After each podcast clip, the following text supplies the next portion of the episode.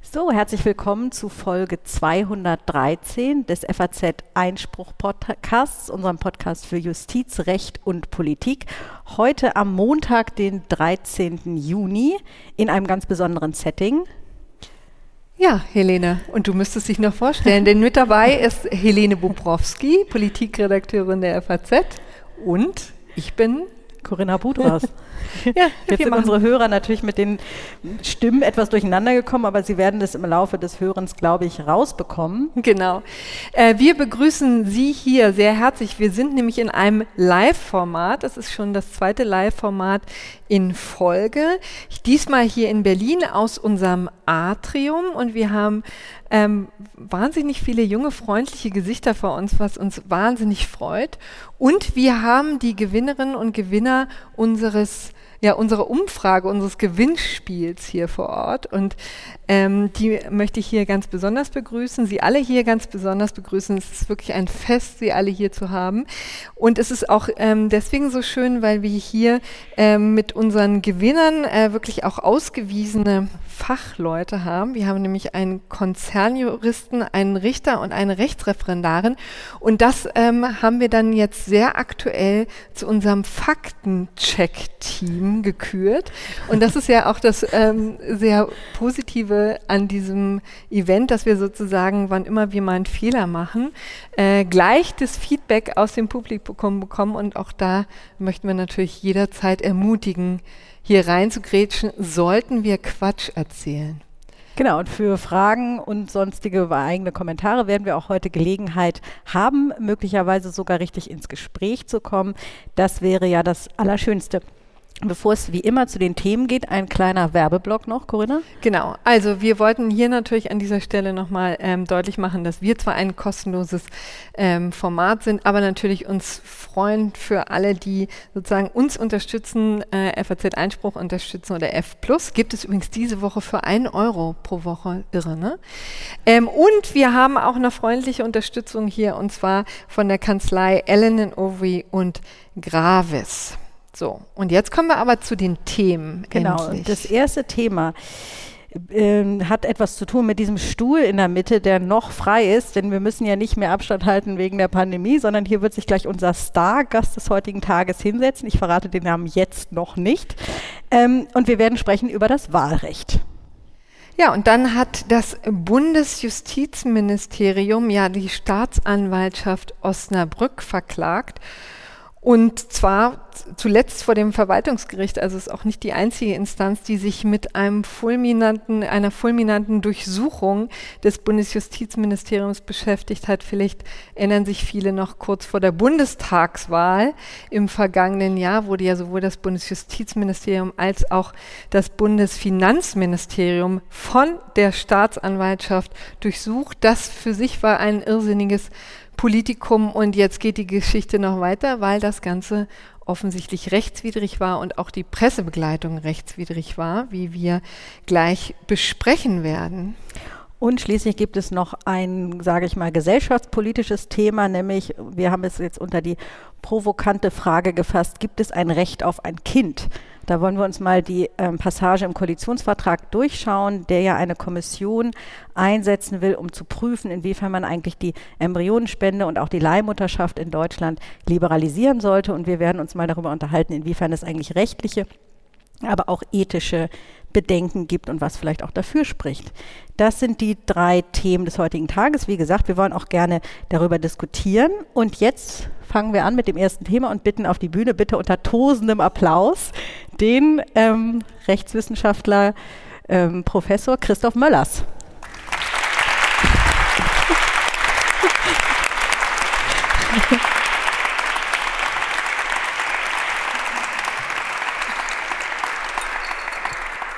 Ja, Herr Möllers ist Ihnen natürlich allen bekannt, Professor an der HU, Permanent Fellow am Wissenschaftskolleg in Berlin und Senior Advisor des Hamburger Think Tanks The New Institute und hat natürlich noch zahlreiche weitere Funktionen. Was ich äh, noch herausheben will, ist, dass er im Auftrag von Bundesregierung und Bundesrat zahlreiche Verfahren in Karlsruhe geführt hat, darunter ganz wichtig, politisch wichtige Verfahren wie etwa das Verfahren gegen das BKA-Gesetz oder auch ganz besonders das NPD-Verbotsverfahren. Außerdem machen wir noch auch hier einen kleinen Werbeblock für sein Buch, das es natürlich gar nicht nötig hat, sein Buch Freiheitsgrade, das im vergangenen Jahr ja auch nominiert war für den Preis der ähm, Leipziger Buchmesse und ein Riesenlesetipp ist an alle, die es noch nicht gelesen haben sollten, sollte das hier im Raum jemand geben. Ja, und Christoph Möllers ist heute aber hier wegen einer anderen Funktion, die er auch noch innehat, nämlich Mitglied der Wahlrechtskommission. Und das ist, führt mich auch schon direkt zur ersten Frage. Herr Möllers, ähm, man hat immer den Eindruck, das haben wir vielleicht später auch noch, wenn wir über Eizellspende und Leihmutterschaft sprechen, das Gefühl, wenn die Politik nicht recht weiter weiß, dann setzt sie eine Kommission ein. Jetzt ist ja dieses Thema Wahlrecht, Aufblähung des Bundestags, dieses Riesenparlament, das irre viel Geld kostet und, sage ich mal, ähm, ja, wo es alle möglichen Schwierigkeiten gibt, ähm, irgendwie ein, fast schon ein Evergreen ähm, dessen, was, wo es nicht so richtig eine Lösung geben will. Wie optimistisch sind Sie denn, dass Ihre Kommission am Ende zu einem Ergebnis führt? Also das Mandat der Kommission ist ja ziemlich groß. Sie sollen eigentlich eine Menge Sachen machen, das Parlament verkleinern, die, ähm, sich darum die Frage stellen, ob es paritätisch besetzt sein soll, die parlamentarischen Verfahren vielleicht irgendwie modernisieren. Es gibt eine Menge Dinge. Aber ich glaube, so das, was doch im Zentrum der, Erörterung steht, ist die Verkleinerung des Bundestags. Ich glaube schon, das, was priorisiert wird, wobei man das auch erstmal bereden muss. Es gibt keine offizielle Priorisierung, aber ich glaube, das ist das, was schon die meisten beschäftigt. Und da würde ich schon sagen, es gibt eine Chance, das zu tun, wobei die Chance könnt, den Preis haben könnte, dass es nicht, wie eigentlich traditionell der Fall ist, im Konsens geschieht. Also wenn wir jetzt zur Diskussion Stand heute beobachten, dann würden wir sagen, ja, es gibt irgendwie eine Menge Vorschläge diskutiert, die aber relativ konkret sind, die, glaube ich, auch das Parlament verkleinern werden und jedenfalls eine Menge an Errungenschaften, die wir bis jetzt im Bundestag haben, auch beibehalten werden aber es kann sein, dass dann sozusagen nicht alle zustimmen. Und zwar nicht nur die AfD, AfD nicht, da würde man sagen, okay, ähm, das gehört vielleicht ein bisschen dazu, aber vielleicht auch die Union nicht. Mhm.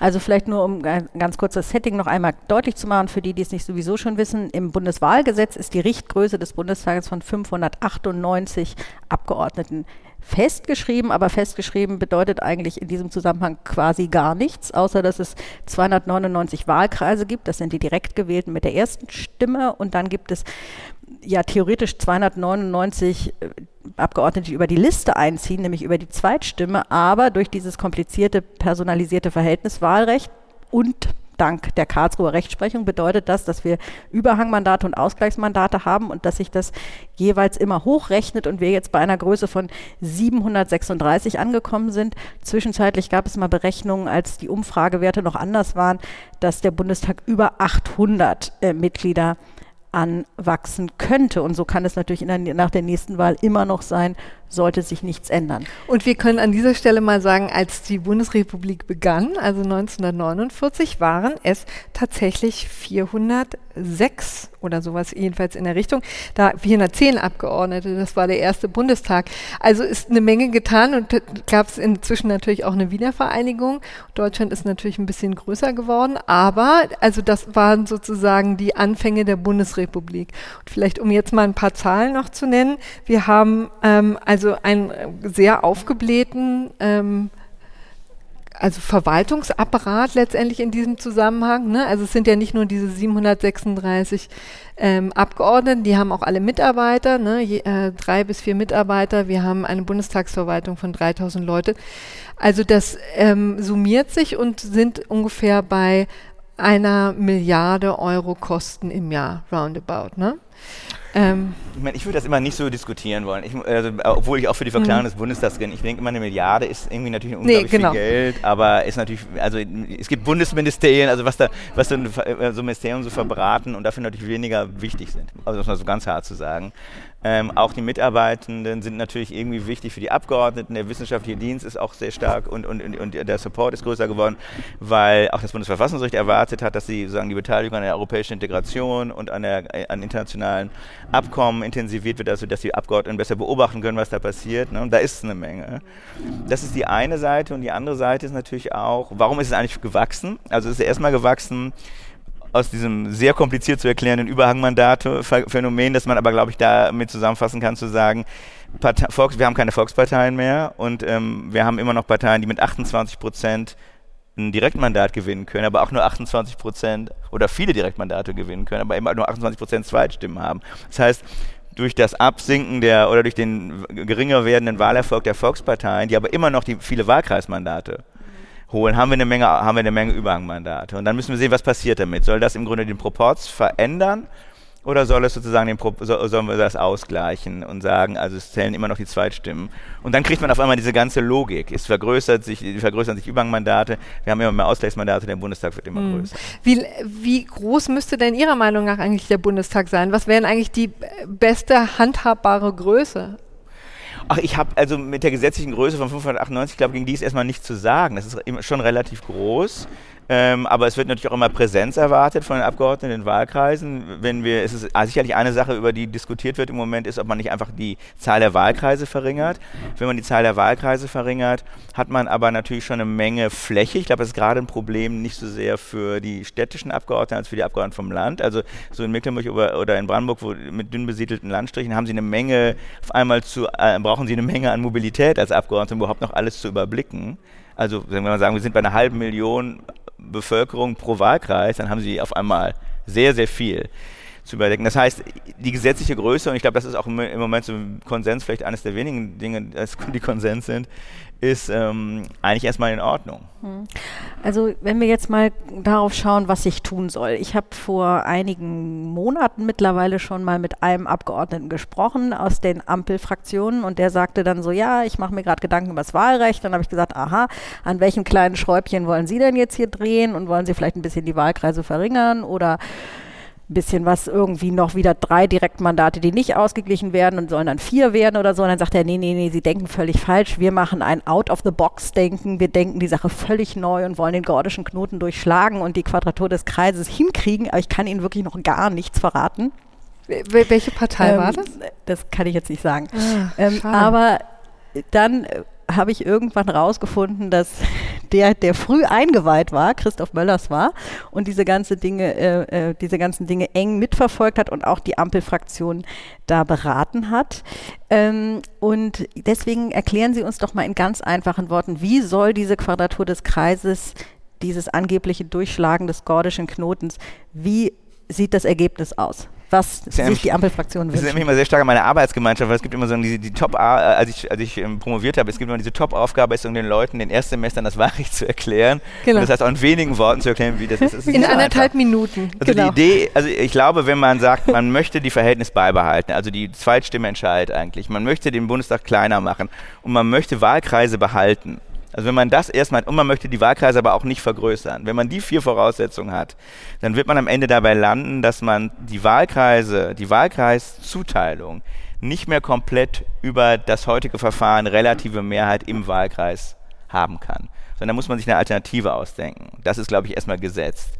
Und die Alternativen, da gibt's, werden mehrere diskutiert. Eine ist zu sagen, wir besetzen erstmal alle Wahlkreise, die auch durch Listen besetzt würden und da, wo die Listenbesetzung nicht mehr klappt, wo man zu viel hat, da macht man einen Schnitt. Und dann überlegt man, wie man die sozusagen anders besetzt, die Wahlkreise. Etwa dadurch, dass man sagt, es werden nur die Wahlkreise besetzt mit dem größten Abstand zum zweiten. Wo derjenige, der den, oder diejenige, den Wahlkreis gewonnen hat, den größten Abstand zum zweiten in dem Wahlkreis hat.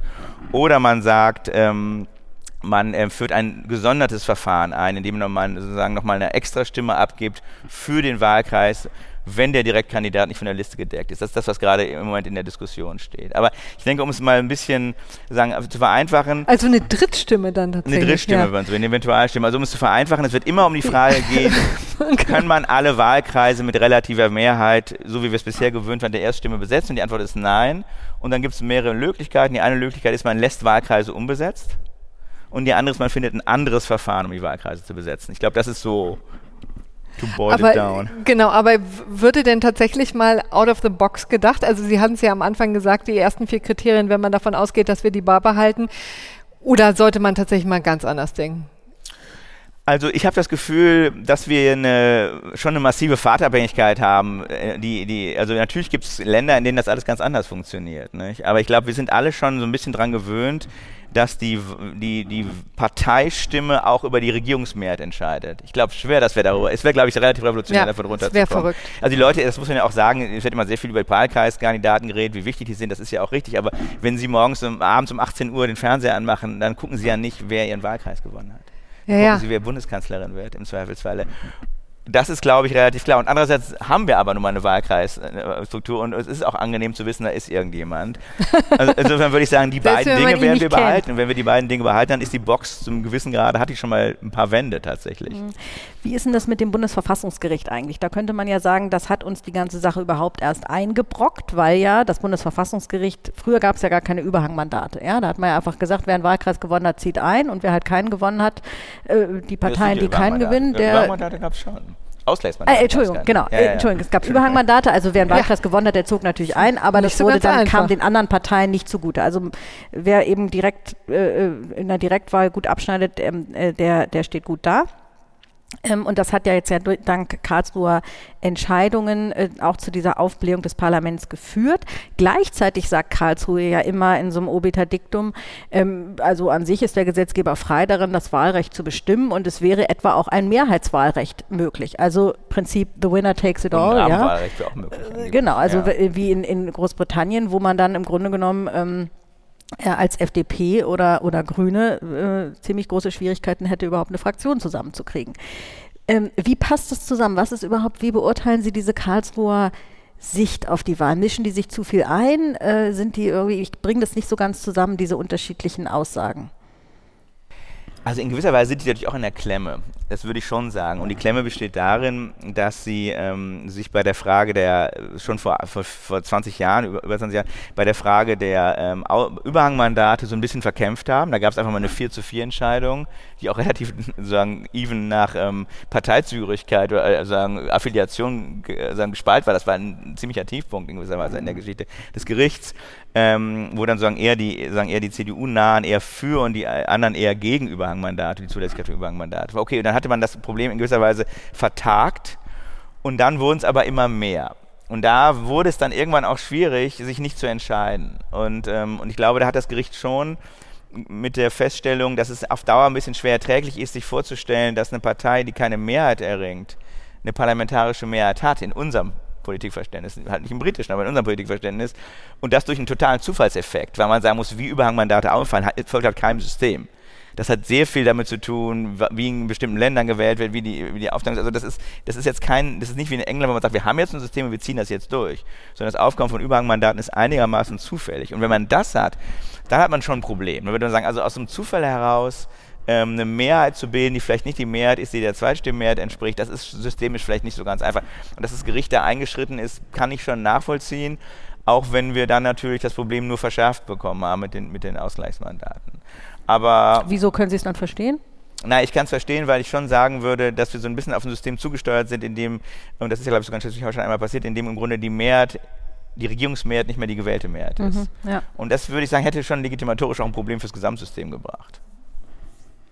Dann wollen wir noch mal vielleicht kurz zumindest schauen auf das Thema Parität. Ja. Das ist ja auch offensichtlich in Ihrer Aufgabenbeschreibung. Wie ist denn da quasi, die, also Parität, um das vielleicht nochmal deutlich zu sagen, was es eigentlich ist, ist sozusagen die Frage, ob Männer und Frauen gl äh, irgendwie gleich im ähm, quasi vertreten sein sollen. Naja, es ne? liegt, also im Grunde geht es im Moment, diskutieren wir nur Vorschläge, in denen die Listen hm. gleich, also wir haben im Grunde Listen, Reißverschlusslisten, in denen Männer und Frauen gleich ähm, auf die Listen kommen. Die Mehrheitsmandate sind immer noch nicht, müssen nicht paritätisch besetzt sein, sodass im Ergebnis, wenn wir das hätten, was wir als Paritätwahlrecht heute bezeichnen, wir immer noch mehr Männer als Frauen im Bundestag hätten oder in, in irgendeinem anderen Parlament. Weil die Direktkandidaten eben zu größten Teils männlich sind. sind. Mhm.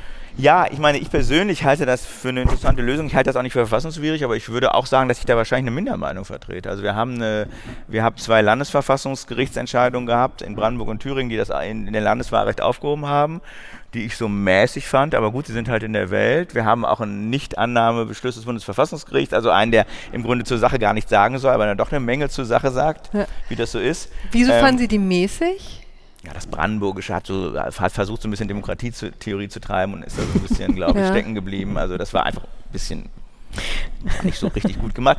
Das Thüringische fand ich noch äh, das eigentlich wesentlich überzeugender, weil es einfach gesagt hat, ja, wir haben ein Problem und versuchen mal so eine Abwägung zu treiben, äh, betreiben, die, die mich im Ergebnis nicht überzeugt hat, aber da würde ich sagen, okay, das, das kann man mhm. so runterzonen. Und warum finden Sie es eine interessante Idee? gibt ja viele, die, denen sich die Nackenhaare aufstellen ne, und sagen, also um Gottes Willen, das ist ja ein Eingriff sondersgleichen. Ja, aber ich glaube ehrlich gesagt, dass wir eine Menge an, Ein also wenn wir über die Chancengleichheit der Parteien reden, haben wir eine Menge an Eingriffen durch Parteienfinanzierung, durch Steuerbegünstigung. Also wir, wir haben eine Menge von Dingen, wo wir sagen müssen, kleine Parteien, große Parteien, Volksparteien, bürgerliche Parteien, also sie haben nicht immer die gleichen Bedingungen und wir sind da eigentlich sozusagen irgendwie gar nicht so streng, wie wir tun, was die Chancengleichheit der Parteien angeht.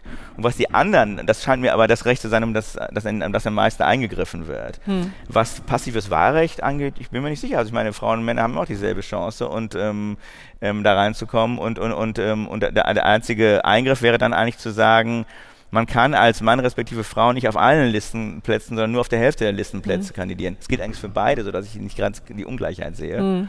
Und dann kann man sich in das, ein bisschen in das Argument ver, verstricken und verfangen und mal überlegen, aber es scheint mir sozusagen nicht so ein Privatset, so ein ganz krasser Eingriff in Freiheit und Gleichheit mhm. der Wahl zu sein, wie es allerdings viele sehen. Und umgekehrt wird ja dann auch immer die Notwendigkeit bestritten, also was heißt immer von den Kritikern, die das irgendwie schwierig äh, sehen und sagen dann so, naja, aber warum denn, also als Abgeordneter muss man ja sowieso quasi das Volk als Ganzes oder jedenfalls sein Wahlvolk vertreten. Ähm, und eben nicht sozusagen nur die reine Interessenpolitik quasi von, von dem persönlichen Milieu. Ne? Also Klar. Aber ich meine, das würde man, dann kann man halt auch, man kann, ich glaube, es ist relativ klar, auf der einen Seite, es, man kann sich Zustände denken, wo wir dann doch regulieren würden. Also wenn wir jetzt ein 100% männliches Parlament hätten, mhm. dann würde, glaube ich, auch die Kollegen, anderen Kollegen das Verfassungsrecht etwas anders auslegen. also würden wir auch nicht sagen, oh, die Jungs sind aber alle Vertreter des ganzen deutschen Volkes, also auch ja. der Frauen. Okay, also das ist, glaube ich, nicht so, so ganz, halten wir das mhm. ja nicht mhm. durch, dieses formalistische Argument. Ähm, und auf der anderen Seite sieht man halt, glaube ich, solange man die Fortschrittsgeschichte erzählen konnte, es werden, es sind zwar zu wenig Frauen, aber es werden immer mehr. Mhm. Solange hatte man irgendwas auf der Seite. Mhm. In dem Augenblick, wie es jetzt ist, wo das eigentlich nicht mehr wirklich passiert, in dem Augenblick, finde ich, ist das Argument auch ein bisschen ins Holpern mhm. gekommen. Und wenn dann die mhm. Kollegen sagen, naja, der, der politische Markt wird es schon erledigen, ich sagen, hat er mhm. bisher nicht, ist nicht klar, was er hier tun wird. Mhm. Ja, jetzt haben wir ja auch nur unwesentlich mehr Frauen im jetzigen Bundestag als im letzten. Ja. Noch ein äh, letztes Thema vielleicht kurz ist das Wahlalter 16. Und da müssen wir vielleicht jetzt gar nicht unbedingt über Pro und Contra diskutieren, sondern mich treibt da eine andere Frage um, nämlich, dass man sagen kann, okay, FDP und Grüne sind ähm, klar dafür, weil sie jetzt gerade bei der letzten Bundestagswahl, aber auch vorher, ganz stark bei jungen Wählern gewonnen haben und sagen, also wenn noch die beiden Jahrgänge darunter uns auch noch wählen, dann stehen wir noch besser da, vielleicht ein, zwei, wie viel auch immer Prozent mehr. Ich glaube, nach den Umfragen wählen ja 16- bis 18-Jährige zu 30 oder 40 Prozent Grün. Ähm, die, die Konservativen, deren hauptsächliches Wählerspektrum so bei 60 plus liegt, sind klar dagegen. Und da frage ich mich eigentlich, ist es, also das ist jetzt vielleicht eine, eine ähm, fast schon naive Frage, aber trotzdem halte ich das eigentlich nicht für richtig, dass man das Wahlrecht gestaltet nach den ureigenen Interessen, was einem selber hilft oder nicht hilft. Eigentlich sollte doch der Gesetzgeber und auch eben die Parteien, die Fraktionen im Kopf haben, was ist eigentlich ein gutes Wahlrecht und was ist ein gerechtes Wahlrecht und nicht, was ist das Wahlrecht, das mir als Partei mehr Abgeordnete bringt, oder? Also, ja, ja, ja das, das also, ich, ich denke immer so, diese Kritik äußert niemand, sondern jeder findet es völlig okay, dass die Grünen dafür und die CDU dagegen sind und zwar mit diesen, mit diesen Argumenten. Also die verschleiern es ja noch nicht mal. Das stimmt der anderen Seite wird man ja sagen, also das ist völlig richtig, aber man wird auch sagen, man braucht halt immer eine Mehrheit dafür und eine Mehrheit kann ja sozusagen theoretisch gar nicht profitieren davon. Also wenn sie eine Mehrheit haben, dann haben sie eigentlich auch eine prozedurale Gewissheit, dass da auch Leute für gestimmt haben, die davon nichts haben werden. In dem Fall ist es interessant, dass die SPD ja eigentlich auch dafür ist und die SPD ist soweit erkennbar ähm, profitiert davon nicht. Wie ich generell nicht so optimistisch wäre. Ich habe den Eindruck, es gibt eine ganze Geschichte vom Frauenwahlrecht angefangen in der Weimarer Republik über so die Erwartungen an Hispanics in den USA bei der letzten Trump-Wahl, wo äh, bestimmte politische Parteien immer geglaubt haben, die haben wir jetzt, das sind unsere neuen Stimmen und dann ist es doch ganz anders ausgegangen. Mhm. Also ich bin mir da jetzt auch nicht so sicher. Eben, also das, das ist immer schwierig, Argument, die, genau, ja. also die Jungen in eine Schublade zu tun, ist immer schwierig, aber jetzt fragen wir doch mal die ja. Jungen, die sind glaube ich alle volljährig, die hier sitzen, aber ähm, trotzdem jung und haben vielleicht eine politische Meinung. Wer hat eine Frage an Christoph Möllers zum Thema Wahlrecht? Wer hat eine Meinung dazu, was gar nicht geht? Oder was unbedingt sein muss, bitte gerne melden. Sonst nehmen wir einen von den Gewinnern dran. Ja, genau. Hier ist auch schon. Ja, bitteschön. Also da hinten, genau. Ähm, ja, danke für ähm, Ihre Expertise. Beim Wahlrecht hat mich äh, ein Satz von Ihnen nochmal zum Nachdenken gebracht.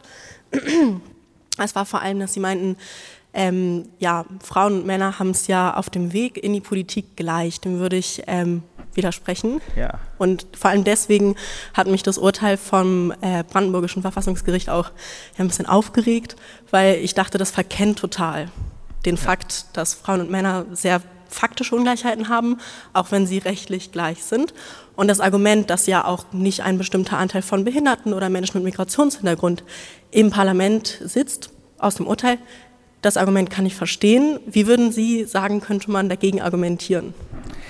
Ja, also ich glaube, es gibt zwar, ähm, interessante Rolle jetzt. Ähm, es gibt eigentlich zwei, ich denke, es gibt zwei Argumente, über die man mal nachdenken muss. Das eine ist, glaube ich, das ist ein bisschen technisch jetzt, aber ich würde sagen, im Wahlrecht sind wir ziemlich inkonsequent, wann wir Gleichheit formal verstehen und wann materiell als Chancengleichheit. Es ist interessant, dass wir immer von der Chancengleichheit der politischen Parteien reden. Das kann keine formale Gleichheit sein, aber nie von der Chancengleichheit der Wählerinnen obwohl wir ja eigentlich ein normativ individualistisches Wahlrecht haben und immer vom subjektiven Recht ausgehen. Aber trotzdem kommt das, die Chancenbehinderung, die Parteien haben, weil sie, weil sie klein sind und steuerbegünstigt oder irgendwie sowas, die werden thematisiert. Die Chancen, die Frauen nicht haben, sich politisch durchzusetzen, die werden nicht thematisiert. Man hat Angst davor, das zu machen, weil man dann einfach mal alles zur Disposition stellt. Das verstehe ich auch. Aber systematisch oder dogmatisch konsequent ist es überhaupt nicht. nicht? Also das wäre der erste Punkt. Der zweite Punkt wäre tatsächlich, dass ich glaube, es wird schwierig, aber ich finde immer diese Argumente, wenn wir jetzt den einen was geben, dann kommen alle anderen, die finde ich immer so ein bisschen reaktionär. Und ehrlich gesagt, auch die Geschichte der Ablehnung des Frauenwahlrechts hat auch mal dieselben Argumente geliefert. Das ist überhaupt immer etwas erschreckend zu sehen. Ähm, und dann denke ich, im Ergebnis muss man sagen, Frauen haben, die Geschlechterunterscheidung hat natürlich ein paar interessante Eigenschaften. Erstmal haben wir natürlich die gleiche Anzahl von Männern und Frauen, grosso modo. Zweitens mal haben wir auch keinen, sagen, jenseits der Rechte, der, jenseits des Diskriminierungstitels haben wir eigentlich keine Politisierung. Das ist halt der Unterschied zu was ständischem. Also wenn Sie jetzt Arbeiterkammern oder Bauern oder sonst was ähm, Repräsentationen machen, dann haben Sie auf einmal ein politisches Anliegen, ein Interessenanliegen oder ein Klassenanliegen gar damit verbunden, wenn Sie das bei der Geschlechterunterscheidung nicht haben. Das spricht dafür, dass es eigentlich eine relativ geeignete Unterscheidung ist für so eine Art von ähm, Regulierung. Eine Frage hier vorne hatten wir noch. Ja, meine Frage zielte tatsächlich genau in die gleiche Richtung. Also ich hätte auch gern wissen wollen, ob Sie jetzt das Kriterium als so geeignet ansehen. Wenn man jetzt in so Artikel 3 schaut, da gibt es ja verschiedene Möglichkeiten der Diskriminierung. Eins ist eben das Geschlecht.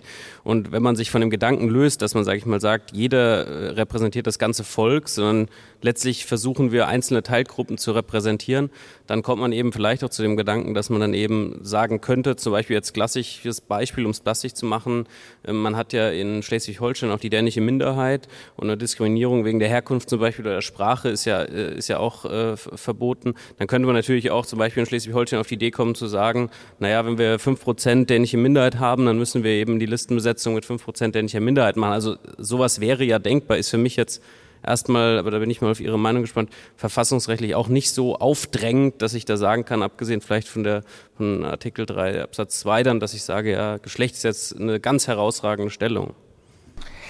Also ich meine, es gibt ja unendlich viele Positionen zu. Nicht? Und, und, und, und ähm, meine Position ist eigentlich immer die zu sagen, das Parlament ist eine politische Institution. Und es geht eigentlich erstmal darum, dass die, die da sind, politisch repräsentieren, das ganze Volk und ähm, auch wenn sie dann drin sind äh, äh, als Mann oder Frau, nicht Männer und Frauen repräsentieren. Das heißt aber nicht, dass der Wahlvorgang nicht auch andere Repräsentationsmechanismen kennt. Und äh, den kennt er ja sowieso. Die Leute werden in Wahlkreisen gewählt oder durch Parteien. Aber dann ist es trotzdem wichtig, dass man die Politisierungsfähigkeit derjenigen, die ins Parlament kommen, auch wieder wählt. Also wir erwarten jetzt nicht nach einer Liste, nach einer paritätischen Liste, dass die SPD-Abgeordneten jetzt anders oder die CDU-Abgeordneten anders abstimmen, politisch als vorher. Und das muss auch so sein. Insofern würde ich immer denken, man muss sich schon jeden Fall angucken und ähm, es soll nicht damit, ich, ich, hätte jetzt kein Interesse daran zu sagen, wir haben jetzt ein Parlament, in dem Minderheitenrepräsentation ist, die sich aggregiert. Das finde ich nicht günstig, sondern ich würde sagen, wir brauchen ein politisches Parlament und wir müssen sehen, ob wir ein politisches Parlament, das aber sozial nicht überzeugend zusammengesetzt ist, mit Mitteln der Politisierung anders zusammensetzen können. Sodass immer noch klar ist, dass im Fall der Parität die Männer und Frauen, die da sind, sagen, Vertreter des gesamten Volkes sind und sozusagen politischen Präferenzen abbilden. Und das scheint mir aber bei der Parität relativ unproblematisch zu sein. Das ist vielleicht auch tatsächlich der Unterschied zu all den anderen Fragen, wo man das vielleicht nicht so sagen könnte. Mhm. Da gibt es noch eine Frage. Ja, danke. Äh, Professor Messer, Sie hatten vorhin, als es ähm, äh, zu Beginn ihrer, äh, Ihres Kommentars zu der Wahlrechtskommission und so wegen der, wegen der Mandate ähm, so, ich glaube, vier Prämissen genannt und eine der Prämissen war zum Beispiel die Größe der Wahlkreise. Jetzt äh, hätte ich eine Frage und zwar, ähm, sind die Prämissen Teil des Auftrags an die Wahlkommission oder sind das äh, Ihre Prämissen oder sind das die Prämissen der Wahlkommission? Also zum einen, wie subjektiv ist das und zum anderen war es Inhalt des Auftrags und äh, bedeutet das, dass äh, die Dinge, die da als Prämisse genannt waren, nicht mehr hinterfragt werden, sondern von dort aus äh, das Ganze betrachtet wird? Das ist eine gute Frage. Also es waren erstmal wirklich meine Prämissen, würde ich sagen. Und es waren so ein bisschen die Prämissen, also ich habe das auch so, ähm, auch in der Kommission so ähnlich mal vorgestellt, es waren so ein bisschen die Prämissen auf der Suche nach einer Konsensbildung, in der man dann vielleicht vom Allgemeinen zum Konkreten kommt und dann irgendwann an den Punkt kommt, in dem man sich dann sinnvollerweise streiten kann, ohne sich über alles streiten zu müssen. Und da würde ich immer noch sagen, ähm, dass wir Wahlkreise haben, ist tatsächlich politischer Konsens. Dass wir die Wahlkreise nicht vergrößern, ist, war meinem Gefühl im Bundestag auch so ein bisschen. Äh, verkleinern, ähm, vergrößern, ist äh, die Zahl der Wahlkreise verkleinern, die Zahl, Wahlkreise vergrößern, war auch so ein bisschen ähm, Konsens. Also da, da gibt es immer noch Leute, die das anders sehen, aber die Abgeordneten selber sind da skeptisch, tatsächlich, parteiübergreifend, meinem Eindruck nach, fraktionsübergreifend. Und dass wir, ähm, und dass wir Wahlkreis Baden und dass wir verkleinern wollen auch. Die CDU hat jetzt ein Grabenwahlrecht vorgeschlagen, bei dem dann der vierte Punkt tatsächlich nicht mehr unbedingt konsentiert ist, nämlich der Punkt, dass die Zweitstimmen eigentlich für die Regierungsmehrheit, die Regierungsmehrheit eindeutig abschaffen. Also dass sozusagen der Anteil der Zweitstimmen die Größe der Fraktion, die relative Fraktion, Größe der Fraktion im Bundestag determiniert. Da sind wir jetzt, da ist der Konsens vielleicht schon zu Ende, aber ich glaube, es ist trotzdem ganz hilfreich, mal so vorzugehen um die Dinge so ein bisschen abzuschichten, weil man sich sonst komplett verliert. Also man kann natürlich immer out of the box denken, aber wenn man out of the box denkt, dass man überhaupt nicht mehr einen Faden hat, was man da eigentlich machen will, dann wird man halt auch wird schwer, eine Diskussion zu strukturieren. So, wir haben noch zwei Fragen und ich glaube, dann haben wir noch einiges vor uns, aber bitte. Mich interessiert noch bei der Parität, ähm, ob auch diskutiert wird, was mit den Menschen ist, die sich weder dem männlichen noch weiblichen Geschlecht zugeordnet fühlen, wie sie ähm, in die Listen integriert werden sollen, aufgenommen werden sollen, was da in der Politik diskutiert wird, ob es überhaupt diskutiert wird und auch, was Ihre Meinung dazu ist. Ja, ja, aber das ist tatsächlich auch, es wird immer mitdiskutiert tatsächlich ausdrücklich und kam auch in den, ähm, kam auch in den Gesetzen, also wurde auch in den Gesetzen verankert.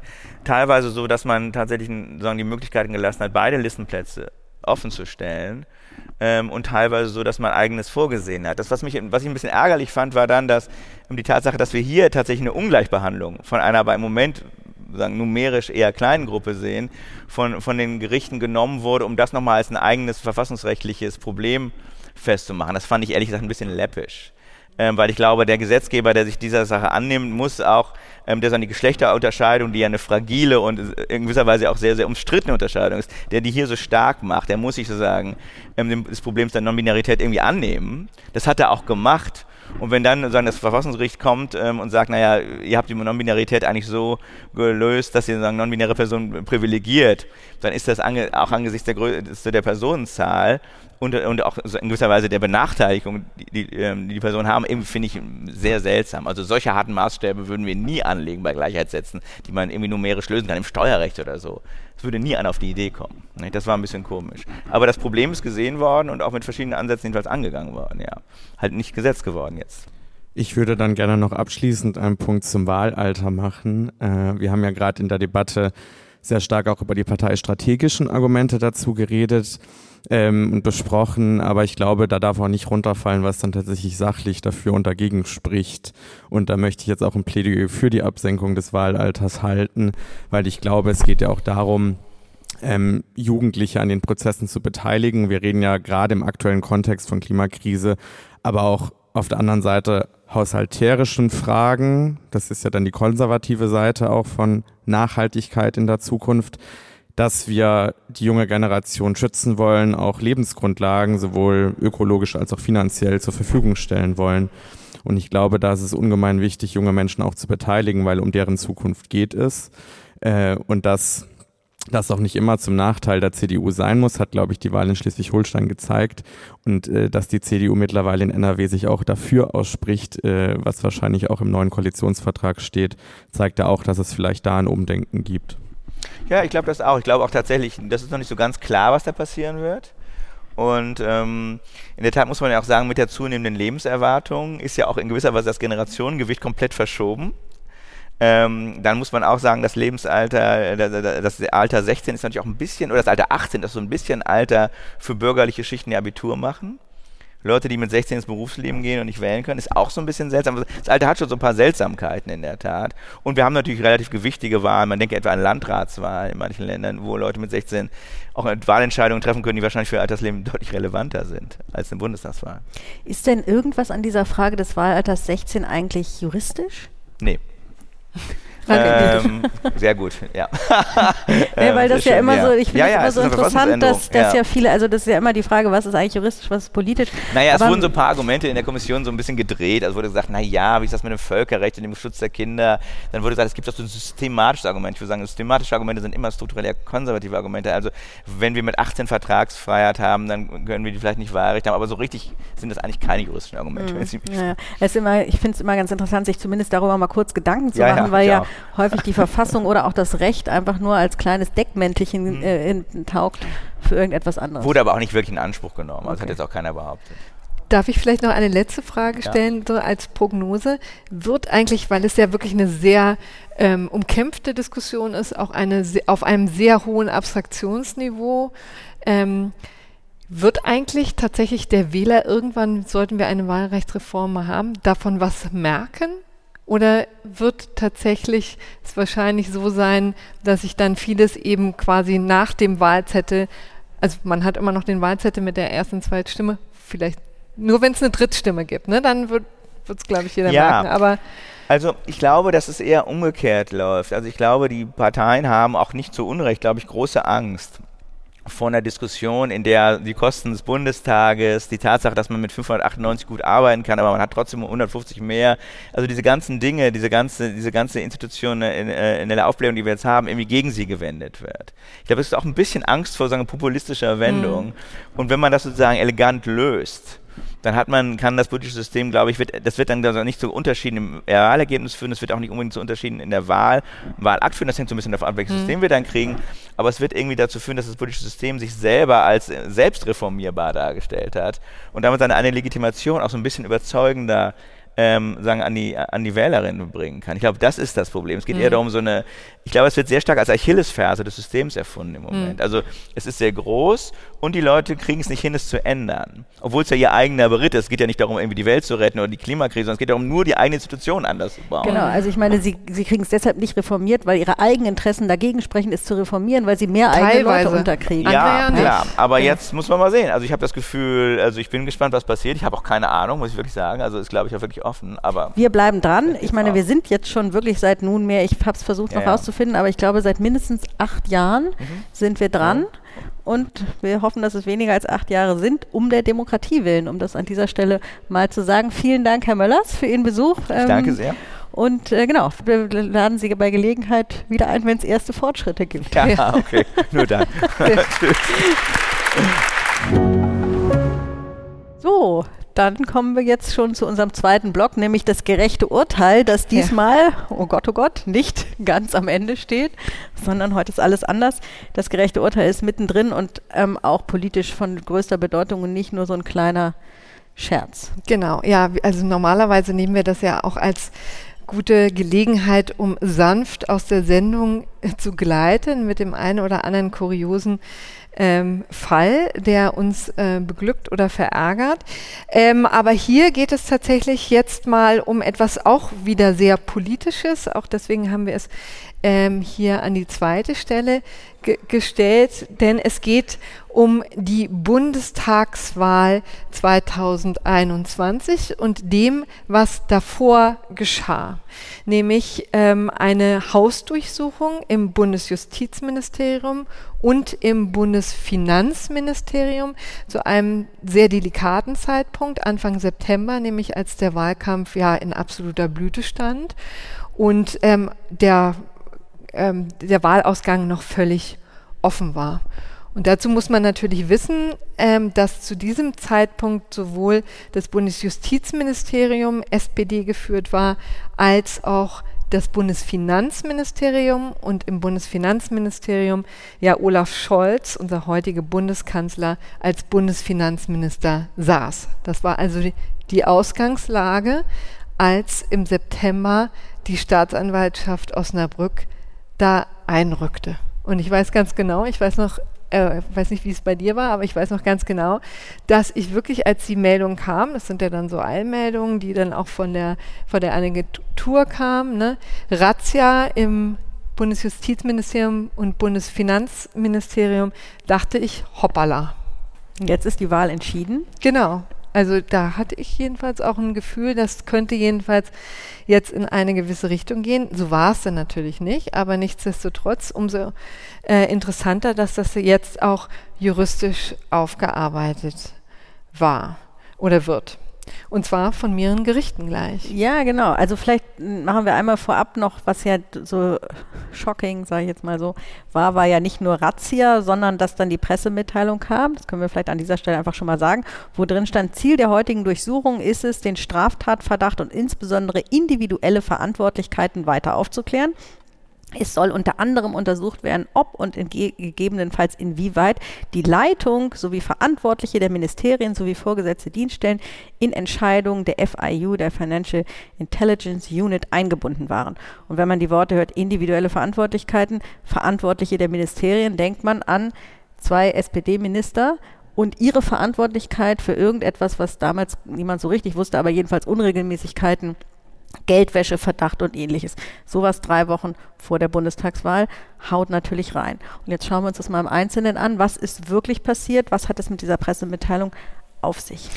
Genau, und dazu müssen wir nochmal den Vorwurf erklären. Vielleicht war das auch der Grund, warum das letztendlich nicht so richtig auch im Wahlkampf beim, bei der Wahl selber verfangen hat, weil es war ja schon wirklich relativ kompliziert. Ne? Also da geht es um eine äh, Financial Intelligence Unit, also eine Behörde, die sich um Geldwäsche kümmert, die formal dem Bundesfinanzministerium unterstellt ist und die schon seit Jahren ehrlich gesagt nicht die Arbeit macht, die sie hätte machen sollen oder machen sollte, nämlich ähm, den Vorwürfen nachzugehen, Meldungen nachzugehen, die es hier in Deutschland äh, über Geldwäsche gibt. Und dazu muss man wissen, dass Deutschland ein echtes Paradies, Geldwäscheparadies eben ist, dass das Ganze hier floriert. Selbst äh, die italienische Mafia ist neidisch auf die Verhältnisse, die es hier in Deutschland gibt. Und ähm, da gibt es, soll es eben eine Financial Intelligence Unit geben, die ähm, dem Ganzen aufspüren soll, aber es nicht so richtig tut. Also da versanden dann öfter mal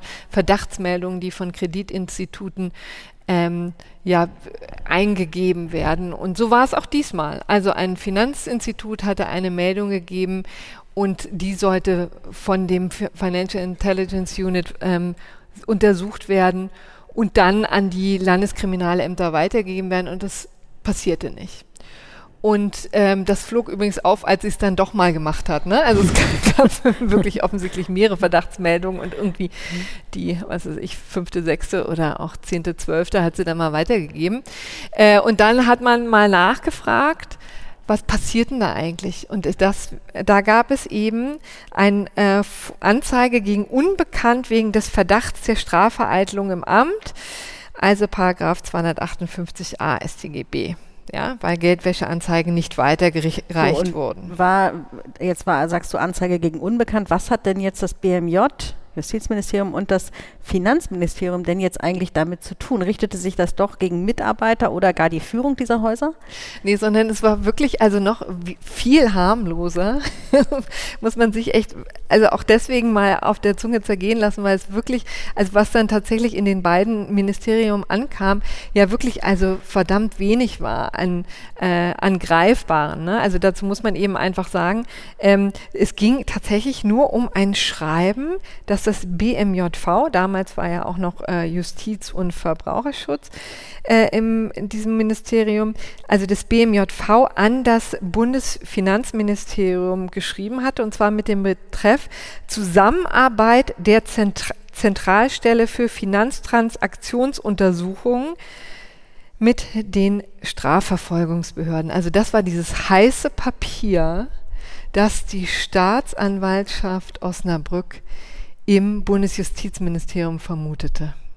Und hatte, glaube ich, auch angefragt, ob der Referatsleiter ja. es rausgeben würde. Und der hat erstmal gesagt, naja, also mal jetzt so direkt weiß ich nicht. Und es gibt ja schließlich den Dienstweg, um äh, Dokumente einzufordern. Muss man sich, ich finde auch die Situation wirklich so unwahrscheinlich schön. Also muss man sich, glaube ich, wirklich vorstellen, also Staatsanwaltschaft ruft im BMJ an, der Referatsleiter geht dran und die sagen, rückt man dieses Papier raus, der so sagt, uh, Staatsanwaltschaft Osnabrück das geht jetzt nicht einfach so, ich kann sie nicht per Post schicken oder rüber scannen oder was auch immer, sondern bitte den Dienstweg. Ja?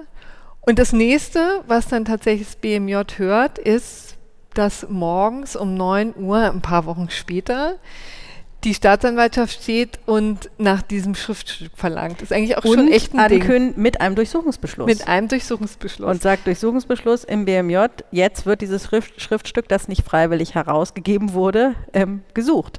Es war dann natürlich nicht so eine Durchsuchung, wie man sich das vielleicht äh, vorstellt, wie es im Fernsehen ist, dass da x Beamte ähm, Computer weggetragen haben und irgendwie Aktenschränke. Wie es bei der Deutschen Bank immer so ist, ne? Das sind so die ja. die ich so kenne. Sondern man ist Aber dann halt nochmal zu dem Referatsleiter hingegangen und hat gesagt, also jetzt bitte das Stück rausrücken und er sagte dann so, ah, ist das euer Verständnis von Dienstweg einhalten? Hier ist es. Also beziehungsweise es kam dann raus, dass sie es längst hatten, ja. oder? Also es war wirklich skurril. Das ist ehrlich gesagt, die, du hast die wunderbare Pointe schon vorweggenommen, aber an dieser. Stelle kann man es gerne nochmal sagen. Das muss man sich mal reinziehen, pardon, dass ich es so deutlich sage. Die Staatsanwaltschaft Osnabrück hatte dieses Schriftstück schon zu diesem Zeitpunkt. Ist irre, ne? Und gehen dann hin und also mit der ganzen Gewalt ihrer ähm, strafrechtlichen Ermittlungsbehörden äh, tauchen die bei zwei SPD-geführten Bundesministerien auf. So, und was übrigens interessant ist, wir haben jetzt die Wahl zwischendrin. Wir wissen, wie die ausgegangen ist. Inzwischen ist das Justizministerium nicht mehr SPD geführt. Christine Lambrecht ist ja jetzt im Verteidigungsministerium, wie wir wissen, sondern jetzt ist, ist es FDP geführt. Das heißt, Marco Buschmann sitzt dem Ganzen vor. Und was ich an diesem ganzen, an dieser ganzen Sache auch noch sehr bemerkenswert finde, ist, dass auch ein Marco Buschmann offensichtlich das rigoros aufklären möchte. Denn ich finde, es passt aber auch zu ja. ihm. Also so wie ich Marco Buschmann erlebe, ist er einer, der nicht nur sozusagen Wert darauf legt, ein guter Jurist zu sein, sondern auch irgendwie ein guter ähm, Hausherr zu sein und der diese Würde dieses Hauses in gewisser Weise vielleicht mehr zu schätzen weiß als seine Vorgängerin, das auch seinen Beamten widerspiegelt. Also ich kenne fast nur glückliche Beamte im Justizministerium. Ja, und vielleicht ist hört. das auch ein, ähm, ein Aspekt davon, dass er dann sagt, Moment mal, hier wurde diese, dieses Haus angegriffen ähm, und hat das gar nicht so auf die SPD übertragen, sondern auf das Haus. Das wollen wir jetzt mal geklärt wissen und deshalb hat er Klage erhoben. Genau. Vielleicht noch übrigens, also es, sind, ich kann vielleicht noch mal ähm, zwei, es sind letztendlich mehrere ähm, Klagen gewesen. Jetzt haben wir die Verwaltungsgerichtsentscheidung, die wir euch vorstellen wollen. Vielleicht nur ein Satz noch zum Bundesfinanzministerium. Die haben es nämlich nicht weiter vorangetrieben. Ne? Da hat Olaf Scholz ähm, offensichtlich gesagt, oder jedenfalls ich glaube, er hat es schon auch nicht weitergetrieben. Er ist auch gar nicht gegen den ähm, Durchsuchungsbeschluss vorgegangen. Das hat Frau Lamprecht noch gemacht. Äh, aber weder Herr Scholz noch Herr Linder haben da großes Interesse daran gehabt, das ähm, weiterzuführen. Naja, aber vielleicht das Bundesjustizministerium hat natürlich auch noch ein bisschen diese Sonderrolle als sogenanntes Notariat mhm. auch der Bundesregierung und so weiter, wo man dann sagt, also wenn die jetzt die Dinge nicht ernst nehmen, wer denn dann? Insofern, genau. ich finde es eigentlich kein schlechtes Signal. Ja. Also diverse Klagen und die, die wir uns heute anschauen, richtet sich interessanterweise gegen den Adressaten Staatsanwaltschaft. Gegen die Staatsanwaltschaft. Und das ist ehrlich gesagt auch ein ähm, recht ungewöhnliches Vorgehen. Wir hatten schon ähm, eine Landgerichtsentscheidung, die den Durchsuchungsbeschluss selber als schon rechtswidrig äh, gebrandmarkt hat. Das war eine Sache, die wir im Februar gesehen haben, haben wir auch schon im FAZ-Einspruch-Podcast besprochen, damals Folge 198. Die haben schon gesagt, es ist eben rechtswidrig, unter anderem, weil dieses Schriftstück ja schon vorlag. So, und jetzt geht es gerade noch weiter. Jetzt ähm, hat das Bundesjustizministerium eben gegen die Staatsanwaltschaft geklagt ähm, und wollte einfach nur feststellen lassen, dass auch die Äußerung in der Pressemitteilung und gegenüber äh, dem Spiegel ähm, es ging um zwei unterschiedliche Dinge, dass die schon rechtswidrig waren. Was Vielleicht kurz, große, genau. was bemerkenswert ist. Also interessant, das, äh, die Pressemitteilung habe ich ja vorhin schon vorgelesen, also wo es um die individuellen Verantwortlichkeiten und Verantwortliche in den Ministerien geht. Noch krasser war eigentlich die, ein Zitat des Staatsanwalts im Spiegel, der gesagt hat, so groß ist mein Vertrauen nicht, dass ich es äh, für, für ähm, jetzt kann ich meine eigene Schrift leider nicht mehr lesen, dass ich, dass ich es für ähm, irgendwie wahrscheinlich oder, oder sicher angesehen hätte, mhm. dass das Schreiben freiwillig herausgegeben wird. Also sprich, er hat ähm, ganz offen, also ganz offen Zweifel artikuliert, ob das Justizministerium dieses Schreiben rausgibt und das verbunden mit dem Begriff des Vertrauens. Also so mhm. groß ist mein Vertrauen in die Bundesregierung nicht, sagt ein Staatsanwalt. Mhm. Es ist natürlich schon ein, also ein Politikum sondergleichen und, nat und natürlich jetzt auch juristisch zu beleuchten. Genau, und da äh, hat eben das, ähm, das Verwaltungsgericht jetzt auch sozusagen quasi als konsequente Fortführung des ähm, Landgerichts eben einfach gesagt, also schon diese Pressemitteilung war schlicht falsch, beruhte auf falschen Behauptungen. Denn erstens hat es übrigens gar keine Durchsuchung gegeben, was ich auch eine interessante ähm, Erkenntnis fand, denn die sind da eben, wie gesagt, ähm, gar nicht reingegangen und haben die Computer weggeschleppt, wie es sonst üblich ist, sondern die ähm, sind einfach nur vorstellig geworden und haben, haben nach dem Schriftstück gefragt und das wurde auch freiwillig rausgegeben. Dann hatten sie es zum zweiten Mal eben in ihrer Asservatenkammer. Ähm, das heißt, es hat schon keine Durchsuchung stattgefunden. Ähm, deswegen durfte man das eben auch nicht behaupten. Es wurde zweitens dann der falsche Einschein erweckt, als würde es tatsächlich um Verantwortlichkeiten im Haus gehen. Also es wären da tatsächlich im Haus, in den Ministerium ein Verdacht, ein begründeter Verdacht. Das sei auch mitnichten so gewesen, denn es ging ja um eine Durchsuchung, die bei ähm, nicht, äh, nicht Verdächtigen stattfand. Und ähm, das waren so die, ähm, die Hauptgründe, die das Verwaltungsgericht dazu gebracht hat, zu sagen, also hier war es rechtswidrig. Und dieses Zitat gegenüber dem Spiegel war eben auch deswegen empörend und rechtswidrig, weil hier deutlich oder der Anschein erweckt ähm, worden ist, dass das Ministerium gar nicht kooperieren wollte. Und so sei es ja gerade nicht gewesen. So. Also das war sozusagen in seiner Formvollschönheit, in seiner Formvollendetheit das ähm, aktuelle Urteil des Verwaltungsgerichts und man kann gespannt sein, ob da vielleicht noch was anderes kommt. Ne? Vielleicht auch politisch sich vielleicht der eine oder andere oder die andere. Ja, ich meine, es geht ja am Ende nach Hause mit der niedersächsischen Justizministerin Havlitzer, wo ja, das ist alles nicht belegt, aber der Verdacht im Raum steht, dass die, die der CDU angehört, ob das, inwiefern das, das ist alles äh, nur der Bereich der Spekulation, von ihr, ähm, also sie ist ja ähm, ähm, die ja, zuständige Ministerin auch für die Staatsanwaltschaften, also ob es da irgendeine Art von Weisung gegeben haben sollte oder sowas wie eine so zwischen den Zeilen, vielleicht sollte man sich das mal genauer angucken, was da im Justizministerium vorgeht oder irgendwas dergleichen. Dafür gibt es natürlich, wie das dann immer so ist, keine Beweise, weil das niemand in eine E-Mail reinschreibt. Sie weiß es auch zurück. Sie weiß es zurück, ne? genau. Insofern ähm, muss man da auch ganz vorsichtig sein mit solchen Behauptungen. Aber ich berichte ja nur, dass dieser Verdacht im Raum steht, was natürlich ja dann auch ein Politikum ist und wo man vielleicht hoffen kann, dass in Zukunft weder ein Staatsanwalt im vorauseilenden Gehorsam noch eine Ministerin überhaupt auf die Idee kommt, ähm, so etwas zu tun, was ja einfach sich ehrlich gesagt, wir kennen dieses ganze Mäßigungsgebot, das gilt drei Monate vor der Wahl, ja, also Zurückhaltung bei von Beamten und anderen, ähm, insbesondere vor der Wahl bei öffentlichen ähm, Äußerungen von Gerichten übrigens auch, also das AfD ähm, haben wir uns auch im Podcast schon lange drüber unterhalten, inwiefern da hatte dann auch der Verfassungsschutz ähm, und auch das Verwaltungsgericht Köln gesagt, also so eine Einstufung können wir nicht ähm, drei, vier Monate vor der Wahl machen. Also es, insgesamt haben sich eigentlich die demokratischen Institutionen darauf verständigt, vor der Wahl sich zurückzuhalten. Und dann sowas. Also wir finden das Urteil zutiefst gerecht. Kommen wir zu unserem dritten und dritten letzten und Thema. großen Thema. Kinder. genau. ein weites Feld. Ähm, wir gucken es uns rechtlich an. Ähm, auch das ist übrigens ein weites Feld ähm, von Sorgerecht und anderem. Aber wir schauen uns jetzt mal diesen Teil an, über den bisher noch nicht so viel gesprochen wurde. Also in den vergangenen Wochen und Monaten wurde sehr viel diskutiert über das Thema, was ja auch schon Kulturkämpfe ausgelöst hat, nämlich die Abtreibung und insbesondere die sogenannte Werbung für Abtreibung, also der Paragraph 219a, der gestrichen ähm, werden soll. Ich glaube, noch ganz ist das Verfahren noch nicht beendet. Ne? Muss noch durch den Bundesrat.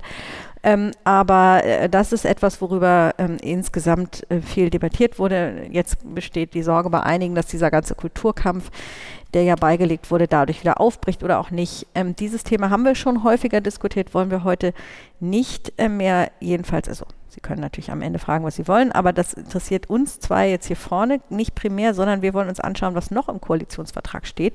Da stehen nämlich noch ein paar interessante Dinge drin, die vielleicht dem, was ähm, die Ampel und insbesondere FDP und Grüne, diese, diese Idee der gesellschaftlichen Modernisierung, so ist jedenfalls ihre Selbstbeschreibung, äh, was ihnen vorschwebt. Und das ist einerseits die Finanzierung von künstlicher Befruchtung in größerem Maße. Also wer ungewollt, äh, äh wer ungewollt kinderlos ist, soll künftig noch mehr Geld vom Staat bekommen.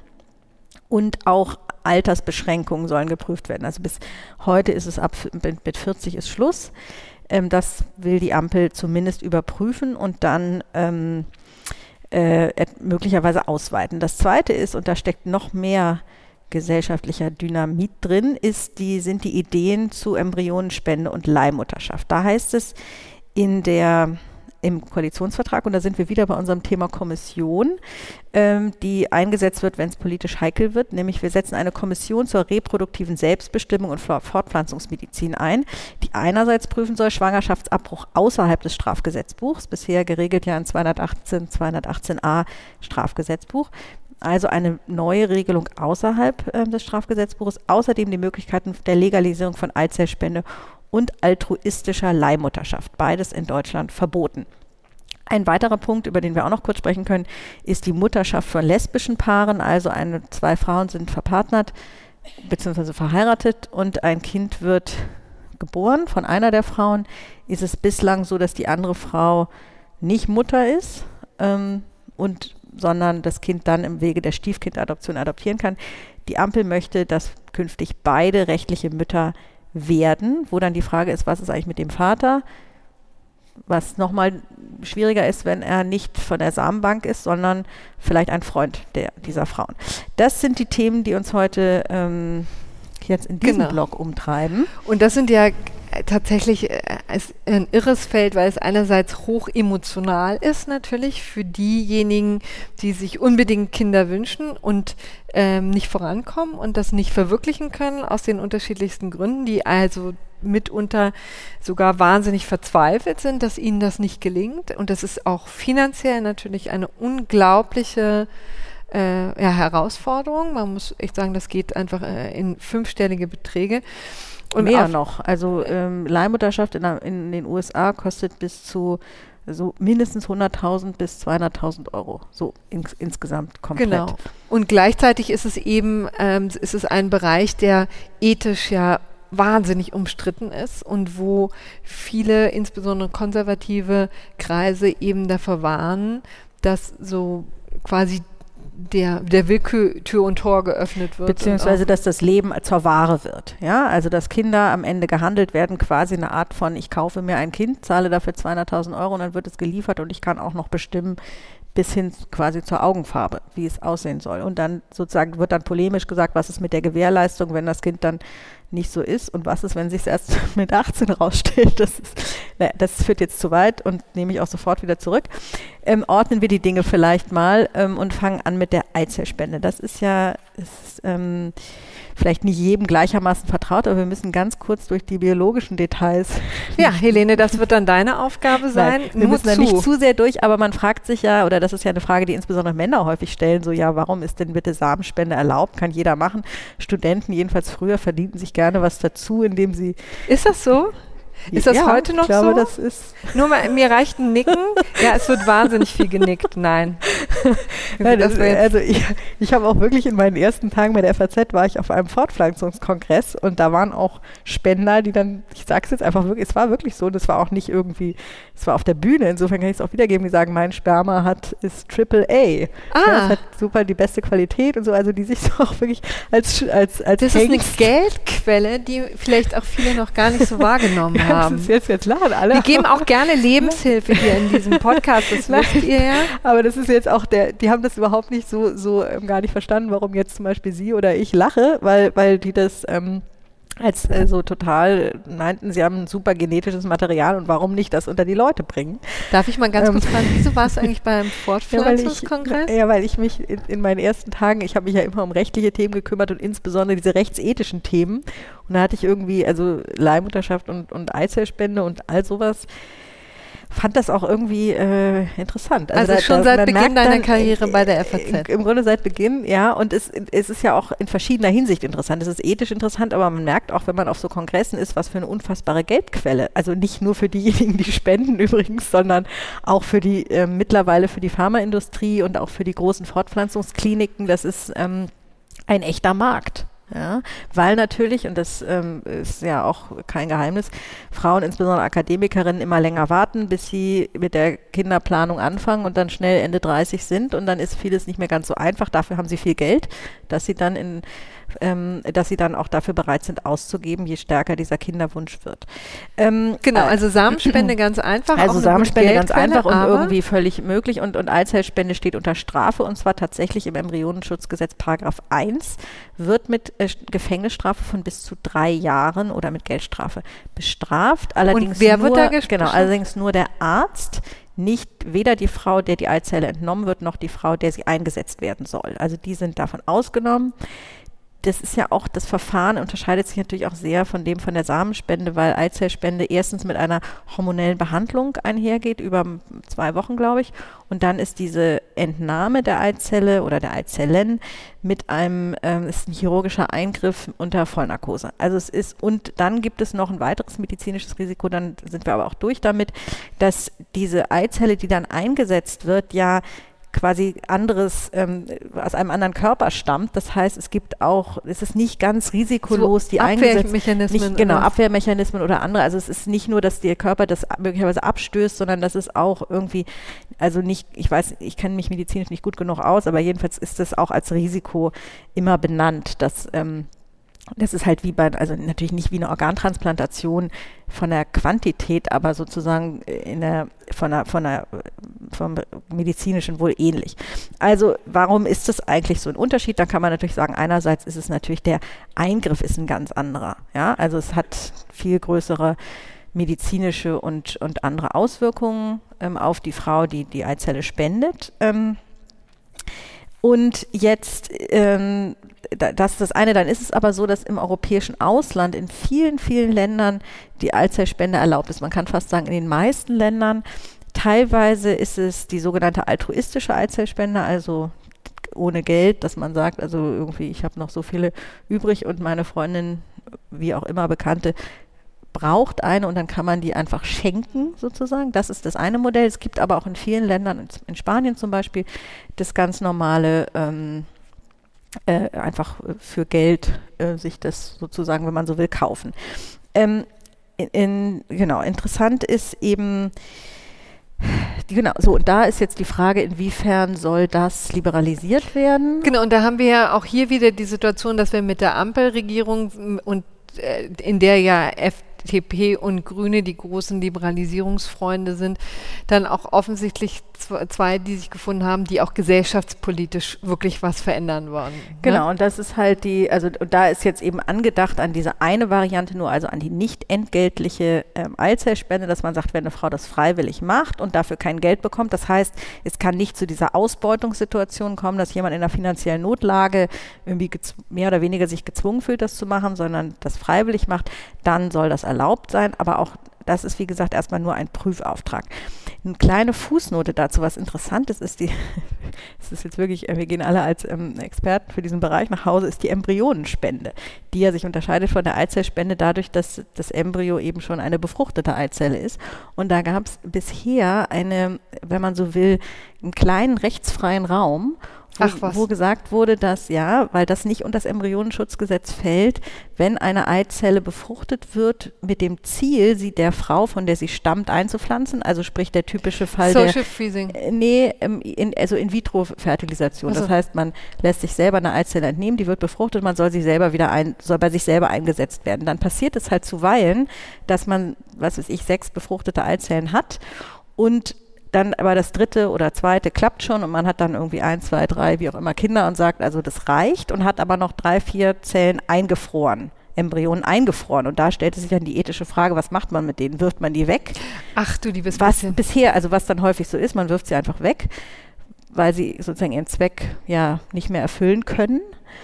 Was natürlich ethisch auch schwierig ist, weil es ist ja schon, jetzt ist die Frage, wo fängt das Leben an, aber es ist natürlich schon irgendwie so eine Art Startpunkt, jedenfalls mal fürs Leben.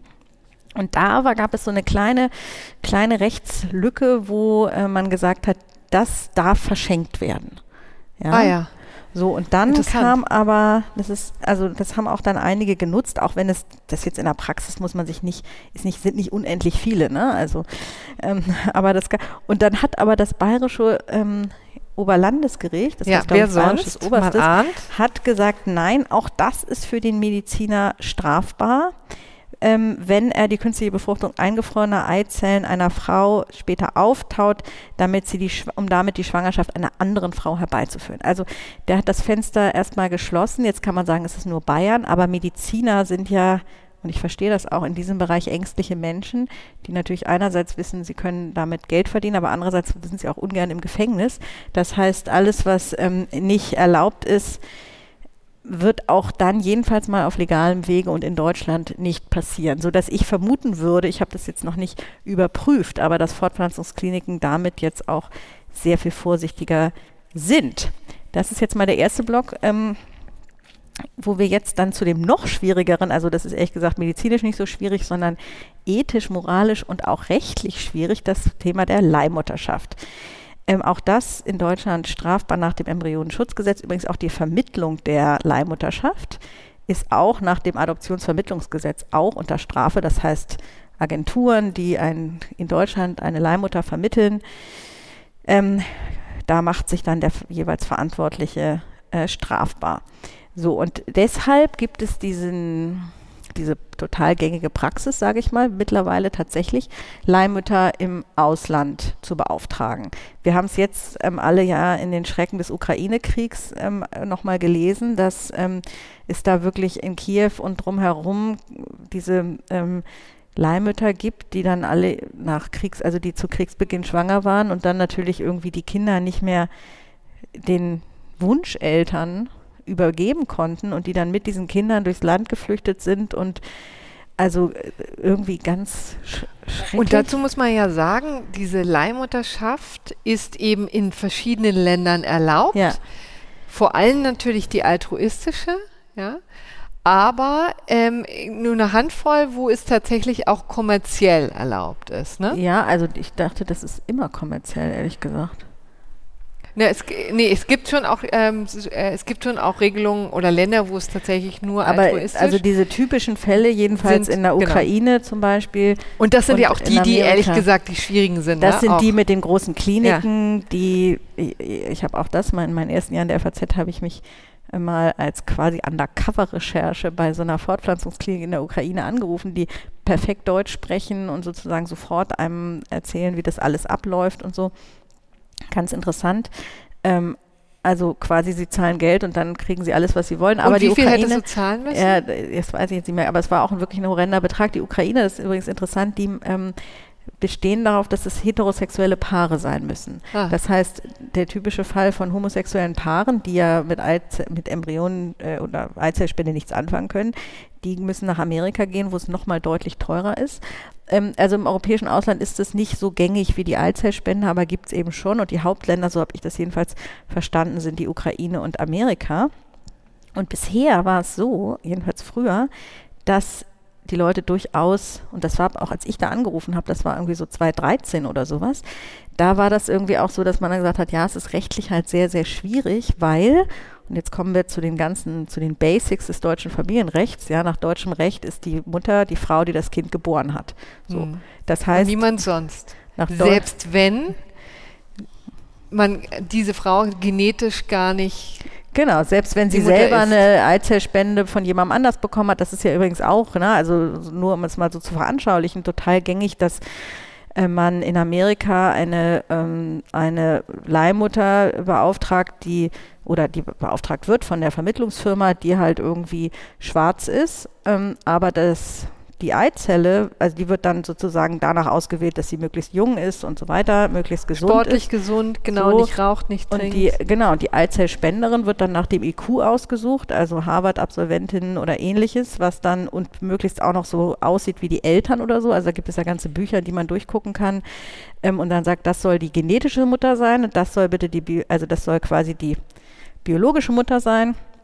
Und dann sind das die sozialen Eltern, die das Ganze bezahlen.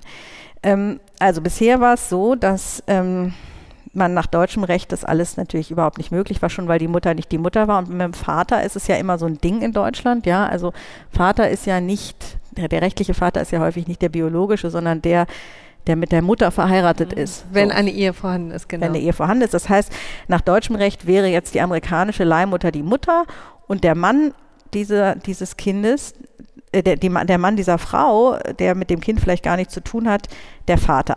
Ähm, aber nach amerikanischem Recht ist es natürlich anders. Da ist es alles total liberal, nach ukrainischem Recht auch. Da stellen die Behörden die Geburtsurkunde aus und sagen, aha, Leihmutterschaft, alles klar. Das heißt, die Leihmutter ist schon mal nicht die Mutter. Wer sollen denn die Eltern sein? Und dann sind das sozusagen diejenigen, die den Vertrag unterschrieben haben. Und in der Geburtsurkunde steht dann halt wahlweise zwei Männer oder ein Mann und eine Frau oder so. Also jedenfalls müssen die biologisch gar nichts mit den, ähm, mit den, mit diesem Kind, das dann auf die Welt kommen soll, zu tun haben. Und bislang, ehrlich gesagt, also nicht ganz bislang, sondern bis zum Jahr 2014 hat Deutschland sozusagen gesagt, so damit wollen wir nichts zu tun haben. Das widerstö wieder, äh, ähm, verstößt gegen unsere Ordre Publique. Ja. Und das ist brutal, ne? das muss man sich wirklich mal äh, klar machen, was das bedeutet. Also konkreter Fall, der zum Beispiel vom Bundesverfassungsgericht gelandet ist, vor 2014, ne? die ähm, ge gesagt haben, also da war eben ein Paar, das sich Zwillinge hat machen lassen in den Vereinigten Staaten. Die wollten natürlich ähm, die hierher holen und sind tatsächlich buchstäblich gescheitert an den Behörden, die gesagt haben, die Kinder dürfen aber nicht hier bleiben, weil sie eben keine Deutschen sind und auch nicht eben abstammungsmäßig. Also die haben einfach die kann. Geburtsurkunde aus Amerika nicht anerkannt, die deutschen Behörden, haben gesagt, das ist eine amerikanische Geburtsurkunde. Eigentlich gilt ja im internationalen Rechtsverkehr die Anerkennung der gegenseitigen hoheitlichen Entscheidungen. Also man hinterfragt jetzt nicht, ist die Gerichtsentscheidung aus dem Land XY die Behördenentscheidung, also Ehen zum Beispiel werden ja auch eigentlich anerkannt. Man muss nicht in Deutschland nochmal heiraten, wenn man aus Amerika kommt. In dem Fall haben sie halt gesagt, nein, diese Geburtsurkunde erkennen wir nicht an, weil diese Leihmutterschaft in Deutschland nach deutschem Verständnis gegen nichts Geringeres verstößt als die Menschenwürde. Und zwar die Menschenwürde der Leihmutter, weil sie sozusagen ja ausgebeutet wird, für Geld ihren Körper zur Verfügung stellt, so eine Art quasi Brutkasten ähm, ist, wo sich dann die Frage stellt, ist das eigentlich nur dann so, wenn sie wirklich ausgebeutet wird oder, da gibt es immer so Stellungnahmen auch vom Lesben- und Schwulenverband damals, die gesagt haben, ja, aber was ist denn in den Fällen, in denen die Frau das wirklich will, gar nicht in der finanziellen Notlage ist, richtig viel Geld dafür bekommt und das vielleicht wirklich einfach gerne schwanger ist, ist so muss man das dann anders bewerten. Genau, oder Hilfe leisten möchte, ne? Oder Genau, für, bis für Leute, die es nicht können. 2014 hat, hat, die, hat immer alle Gerichte in Deutschland gesagt, nein, das macht überhaupt keinen Unterschied. Für uns verstößt es gegen die Menschenwürde und das hat so eine Art generalpräventive Wirkung. Wir wollen das einfach nicht haben und wir wollen keinen Vorschub leisten. Und dann kam dieser Fall, von dem du gerade schon erzählt hast, also dieses Paar mit den Zwillingen, mit der ausländischen Leihmutterschaft, mit der ausländischen Leihmutter. Und dann waren auf einmal die Frage, diese Kinder schweben jetzt quasi im rechtsfreien Raum. Die Leihmutter will sie nicht haben. Die sind nach amerikanischem Recht irgendwie keine richtigen Amerikaner und irgendwie in Deutschland sind zwei Eltern, die sich kümmern wollen, die dürfen sie aber nicht haben. Wie kann das sein? Und da hat dann der BGH gesagt, naja, also in bestimmten Fällen wird es eben doch anerkannt, jedenfalls dann, also jedenfalls dann, also nicht nur dann, wenn ein Wunschelternteil mit dem Kind genetisch verwandt ist. Sprich, wenn das Kind zum Beispiel mit dem Vater verwandt ist, der durch Samenspende dieses Kind irgendwie mitgezeugt hat. Ja, das heißt, wir haben hier eigentlich zu tun mit einer faktischen Umgehung Genau. des Verbots der Leihmutterschaft. Ne? Und- Denn das ist so ein bisschen jetzt auch der, der Startschuss vielleicht gewesen, ne? um deutlich zu machen, also in solchen Konstellationen geht's doch. Genau, das ist halt eben, also das steht jetzt auch auf allen Seiten von Leihmutterschaft und so weiter, steht immer, es ist zwar theoretisch äh, in Deutschland verboten, aber und auch theoretisch Ordre Public widrig, aber seit der Entscheidung des BGH werden die Geburtsurkunden aus dem Ausland alle in Deutschland anerkannt. Und interessant, und das jetzt vielleicht noch zum Abschluss, ist, dass jetzt gerade im Mai 2022 ähm, nach der nachdem diese Bilder aus der Ukraine von diesen Leihmüttern, die verzweifelt irgendwie ihre Kinder, ich sage jetzt mal fast loswerden wollten, weil sie auch die selber nicht sich nicht kümmern konnten und die ja auch gar nicht haben wollten. Und so weiter hat nochmal das Europäische Parlament sich über dieses Thema gebeugt und ganz anders als die Ampel geurteilt und hat also nicht geurteilt im engeren Sinne, aber sozusagen eine Meinungsbildung gefasst und gesagt, die ähm, Praxis der, Men der Leihmutterschaft ist eine inakzeptable sexuelle Ausbeutung und Verletzung der Menschenwürde und der Menschenrechte. Dadurch würden Frauen, insbesondere ärmere Frauen, ähm, in einer Unsicherheit und so weiter dem Risiko der Ausbeutung ausgesetzt. Also mal eine ganz andere Stimme aus dem Europäischen Parlament, das natürlich auch, muss man vielleicht sagen, natürlich auch stark ähm, von, ähm, ja, da sind natürlich möglicherweise die konservativeren Kräfte, die sich, die sich durchgesetzt haben in, in, aus Osteuropa, wobei man dann ja wieder verwundert ist, dass die Ukraine in diesem Punkt ähm, wahnsinnig liberal ist, vielleicht weil es eben auch so ein Wirtschaftsmarkt ist. Also ein ähm, äh, total letztlich kompliziertes Thema. Ähm, was so nah am Leben ist, nicht nur weil es um, um Leben im engeren Sinne geht, sondern natürlich auch, weil es diese Nöte auf allen Seiten gibt. Und das, damit öffnen wir vielleicht jetzt einfach für die Diskussion. Wie sind Ihre und eure Meinungen dazu? Sollte man das erlauben? Ist das fortschrittlich eigentlich oder ist das, ist dieses, ich habe ein Recht auf ein Kind, ähm, eigentlich falsch und werden Frauen und Männer eigentlich ungleich behandelt? Ähm, wer Mutter ist und wer Vater ist, sollte man da ganz neu denken oder ist eigentlich das okay, wie es bisher ist? Genau, hier haben wir schon eine Wortmeldung. Ja, erstmal guten Abend. Ähm, und dann wollte ich, also ich wollte zwei Dinge anmerken. Die erste Sache ist, das hattet, ihr hattet das eingeleitet ganz am Anfang, das Thema mit der Frage, ist Kinderkriegen sozusagen, kann man sich ein Kind kaufen? Und ich würde einmal dafür argumentieren, momentan kann man das ja schon, aber halt nur die Reichen. Und ich begrüße eher die, äh, dass man darüber diskutiert, auch, äh, dass der Staat das mehr finanziert, weil ich mir denke, das gibt halt auch Leuten, die sich um Kinder, die Kinder haben wollen, die sich um Kinder kümmern wollen, die aber nicht so viel Geld haben, auch eine Mhm. Chance auf ein Kind und nicht nur die, die sagen, ich kann nach Spanien gehen, ich kann in die Ukraine gehen oder ich kann halt in die USA gehen. Und der zweite Punkt, den ich zum Thema Leihmutterschaft äh, anmerken wollte, ich weiß, wir wollten eigentlich nicht über Abtreibung reden, aber für Doch, mich gerne. kommt da wieder diese Assoziation, andere Leute bestimmen über den Körper der Frau und gehen, also diese, da tut ja jemand der Körper der Frau was an und das ist schon gegen ihre Menschenwürde und das ist immer wieder von außen kommt jemand, der sagt, so fühlen sich Frauen, wenn man ihnen das antut und deswegen müssen wir das einfach grundlegend verbieten. Das heißt nicht, dass man auch Schutzmaßnahmen haben sollte und dass man sich auch über solche Probleme wie ähm, werden Frauen ausgebeutet durch dieses System Gedanken machen sollte. Aber mir gefällt immer dieser, dieses, das, was so mitschwingt, diese Idee von So paternalistisch. Der, genau, paternalistisch, aber der Frauenkörper gehört uns eigentlich nicht, sondern wer anders muss uns sagen, wie wir uns damit fühlen, wenn wir Entscheidungen treffen.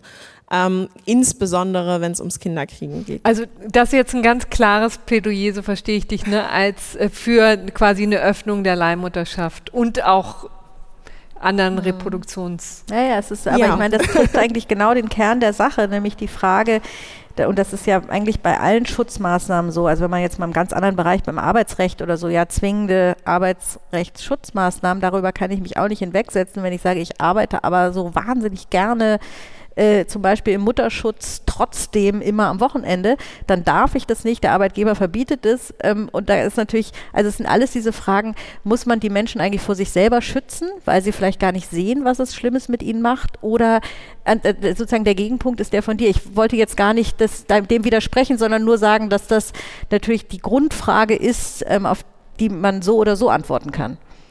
Ähm, wenn ich das mhm. nur eine Sache noch ja. anmerken darf, ähm, ich gebe Ihnen total recht zu sagen, äh, ja, wir müssen die Leute auch irgendwo vor sich selber schützen. Deswegen sage ich, wir brauchen diese Debatte. Ich bin dankbar für diese Debatte und wir sollten Leihmutterschaft insbesondere nicht einfach erlauben ohne ein bestimmtes Regelwerk. Aber ich glaube, jetzt, so wie es ist, haben wir halt den Zugang zu neuen Methoden für bestimmte Leute im europäischen Ausland durch die europäische Integration, ähm, für andere nicht. Und einfach in Deutschland so einen rechtsfreien Raum, ähm, der dann aber von einem Diskurs geprägt ist, der sich finde, nicht pro wirklich Frauen. Also da, da schwingt für mich, wie Sie gesagt haben, was Paternalistisches immer mit. Genau, es ist ja auch interessant vor dem Hintergrund, dass man sagt, Menschenrechte und die Menschenwürde erst recht gelten natürlich eigentlich nach dem Anspruch universell. Das heißt, warum ist es jetzt okay, dass ukrainische Leihmütter oder amerikanische das äh, ausgebeutet werden nach diesem Verständnis und in Deutschland wollen wir das nicht. Das kommt man natürlich auch in ethische, ganz schwierige Fragen. Und umgekehrt können wir hier ja zumindest sicherstellen, dass der Schutz der Frauen gewährleistet wird, ne? durch verschiedene Mechanismen. Ich glaube halt auch, dass eine Legalisierung, also ich meine, ich würde es jetzt vielleicht so ein bisschen mit der Legalisierung von Glas, Gras vergleichen, dass dadurch, dass man irgendwie diesen illegalen Markt irgendwie dadurch schafft, dass es halt nicht legal in Deutschland ist, kommen ja auch teilweise diese Probleme so ein bisschen zustande. Wenn man sich jetzt dahinsetzt und ein Gesetz schafft, was das halt legalisiert, auch zum Beispiel ähm, ähm, ja, eine, eine Eispende von Frauen, was ich total sinnvoll finde, dann wird das wahrscheinlich auch mehr oder weniger die Probleme, die es momentan da, dadurch ähm, gibt, so ein bisschen lösen. Also klar muss man da immer noch genau hinschauen, aber zu sagen, ja, die ganzen Probleme gibt es jetzt schon, deswegen legalisieren wir es nicht, das ist halt auch nicht die Lösung so. Ein Mann zu dem Thema, wie schön. Achso, hey, Entschuldigung, genau. Erstmal der und dann der. ja, ich wollte auch gerne mal die Frage aufwerfen, ob die Regel, so wie die jetzt ist, über, oder so wie sie auch gedacht wurde, bisher überhaupt geeignet ist, den Bedenken, die es da so gibt, ähm, irgendwie entgegenzukommen. Weil das, was man im Moment fördert, ist ja so eine Art Forum-Shopping. Man geht eben in, in ja, Rechtsräume, wo es möglichst liberal ist und wo gerade der Schutz, den man irgendwie erreichen möchte, gerade eben nicht gewährleistet werden kann. Und da erscheint mir auch die Argumentation mit der Menschenwürde immer nicht so ganz hilfreich, weil wir dann in diese Probleme reinlaufen, die ist eben nicht abwägungsfähig. Und dann sagen wir, wir verbieten das, weil das gegen die Menschenwürde verstößt. Und dann landen wir bei so einer Lösung, dass das Kind quasi in einem rechtsfreien Raum gefangen ist. Und was ist dann mit der Menschenwürde des Kindes? Also spielt das nicht auch irgendwie eine Rolle? Insofern erscheint mir dieses, äh, diese Alles- oder Nichts-Lösung mit der Menschenwürde auch nicht zielführend. Mhm. Ähm, jetzt bin ich mit der Reihenfolge durcheinander. Ich glaube hier vorne erstmal, ne? Oder, naja, macht ihr das. Ja, ich sage dann mal als nächstes. Ähm, also starke Argumente auf jeden Fall, denen ich auch auf jeden Fall zustimmen würde. Das Einzige ist noch, ich finde, die Leihmutter ist hier die, die äh, in dem Fall ja den größten Eingriff hat. Und ich versuche einfach nur nachzuvollziehen, ob es Frauen gibt, die viel Geld zur Verfügung haben und trotzdem so altruistisch sind, dass sie für andere äh, dann ein Kind bekommen würden. Und das zweifle ich so ein bisschen an. Also ich glaube, okay, wenn ich jetzt irgendwie äh, Freunde habe oder so, die zusammen sind. Und so in kind diesen bekommen, Konstellationen. Das gäbe es vielleicht, aber dann könnte man auch sagen, okay, nicht kommerziell, aber ich äh, zweifle das einfach so ein bisschen an, dass es so viele Fälle gibt, in denen man so einen krassen Eingriff wirklich machen würde. Ja, also vielleicht als jemand, der schon mal ein Kind gekriegt hat, kann ich auch sagen, ohne dass ich jetzt selber paternalistisch äh, wirken möchte, aber die Vorstellung, neun Monate ein Kind auszutragen und es nach der Geburt wegzugeben, es mag Frauen geben, die das gut verkraften und wenn man sich vielleicht vorher darauf einstellt, ist das vielleicht auch ein anderes Setting, aber ich glaube, das klein zu reden und zu sagen, naja, die hat es doch freiwillig unterschrieben und die kriegt ja schließlich Geld dafür, ich glaube, dass also das negiert auch ein Problem, das es tatsächlich gibt. Insofern glaube ich, dass auch diese Perspektive neben den anderen Perspektiven auch eine ganz wichtige ist. Ich habe wieder das Mikro. Ja. ähm, und zwar hab, ist mir gerade der Gedanke gekommen, weil ich gebe dir total recht. Ähm, ich frage mich nur, ist dass die Tatsache, dass man Geld bekommt, gleichzeitig immer, also warum, wir würden das ja auch in einem normalen Arbeitsalltag nicht immer gleich mit Ausbeutung gleichsetzen und dann auf der anderen Seite auch man kann ja auch was machen, Geld dafür bekommen und es vielleicht nicht machen, wenn man kein Geld bekommt und trotzdem Freude daran haben. Also das ist ja nicht, die Mensch, Menschen sind ja nicht so simpel, dass sie die Dinge nur aus einem Grund machen und immer nur finanziell dann getrieben werden, wenn sie Geld bekommen. Also ich weiß nicht, wie es euch im Podcast geht, ihr werdet ja auch von der FAZ dafür bezahlt, aber ihr macht den Podcast ja noch aus anderen Gründen. Ja, wir machen sie vor allem, machen ihn natürlich vor allem aus anderen Gründen. Genau, wobei genau. ich jetzt können wir den Vergleich ein bisschen hinkend finde. Vielleicht. Ja, es ist sicher, es ist sicher noch ein bisschen komplexer als das bei Leihmutterschaft, aber ich glaube trotzdem, man kann ja sagen, ich möchte dieses Geschenk an Leben an wen anders weitergeben, dieses Geschenk an Kind. Ähm, und trotzdem ähm, auch für meinen Schmerz und die ist ja eine körperliche Belastung so eine Schwangerschaft oh ja. äh, also das möchte ich auch aus dass das ausgeglichen wird ich finde es muss halt einfach nicht das eine oder das andere sein und da kommen wir wieder zu zu dem was der ähm, ich würde jetzt sagen Kollege von ja. vorhin gesagt hat es diese Argumentation mit der Menschenwürde ist immer sehr einseitig oder sehr einspurig, finde ich. Und ja. Sag mal, darf ich ganz kurz nochmal an dich, Helene, äh, fragen? Das, was jetzt hier diskutiert ist, wir sind noch in einem sehr, sehr frühen Stadium, ne? Genau. Und es aber besteht überhaupt zur Debatte, dass tatsächlich auch die kommerzielle Leihmutterschaft tatsächlich irgendwann mal hier in Ähm, Deutschland Ja, also der Prüfauftrag ist jedenfalls mal allgemein gefasst. Ähm, da steht, ähm, wenn ich das jetzt, ah nee, Entschuldigung, da steht die altruistische Leihmutterschaft. Also auch nur ähm, Das war die, nämlich tatsächlich meine Vermutung, dass man sich dass das, äh, genau, also nicht äh, gegen Geld, wobei natürlich eine Art von Aufwandsentschädigung, auch wenn auch dieses Wort in dem Zusammenhang ähm, natürlich irgendwie schwierig ist, aber dass man natürlich die Kosten und so weiter, dafür wird es eine Aufwandsentschädigung geben, aber nicht dieses äh, ähm, 200.000 Euro Modell wie in Amerika, wobei man natürlich auch sagen muss, dass da der geringste Teil oder nicht der geringste, aber ein kleiner Teil nur bei den Frauen ankommt und ein großer Teil geht drauf für äh, die Vermittlung und die äh, medizinische Untersuchung, Untersuchung, und vieles andere. Also ähm, genau. Und es ist auch tatsächlich, wie du sagst, in ein frühes Stadion, äh, Stadium, äh, sprich ähm, es ist ein Prüfauftrag und zum Beispiel die Grünen, die ja eigentlich in diesen gesellschaftlichen Fortschrittsthemen auch sich immer an die Spitze äh, setzen, da sind jedenfalls die Frauen, die allermeisten sehr, sehr skeptisch aus dieser Tradition einer feministischen Partei zu sagen, also wir gucken jetzt mal als allererstes auf die Frauenrechte und nicht auf die Rechte von denen, die ähm, mit allem Verständnis für den Schmerz ähm, unbedingt ein Kind wollen und es nicht klappt. Also so, dass man dann sagt, naja, es gibt eben auch, und das klingt jetzt hart, aber es gibt eben auch Schicksale, die, die sind hart und ähm, dann gibt es noch die Möglichkeit der Adoption, der Pflegekindschaft und anderes. Also das kann man ja auch fragen, warum muss es eigentlich dieses eigene Kind sein? Ja, also warum muss es irgendwie, warum brauche ich eine Geburtsurkunde, wo mein Name drin steht, wenn ich doch eigentlich ähm, aus welchen Gründen auch immer das nicht, äh, nicht kriegen kann. Fairerweise muss man sagen, weil es Adoption, weil Adoptionen so gut wie gar nicht möglich sind in Deutschland. Ganz es gibt einfach sind, ja. viel zu wenig Kinder, die zur Adoption freigegeben sind für den Bedarf. So. Ich fand die Wörter jetzt eigentlich abschließend schon ganz schön, ähm, aber ich wollte noch mal kurz darauf ähm, ansprechen, also zu sprechen kommen, dass mir es manchmal sauer aufstößt, dass wir immer ankreien, dass zum Beispiel bei Abtreibung Leben genommen wird. Und hier haben wir eine Situation, dass wir zwei Menschen haben, ein Pärchen, das sich unbedingt ein Kind wünscht oder vielleicht auch nur eine Person.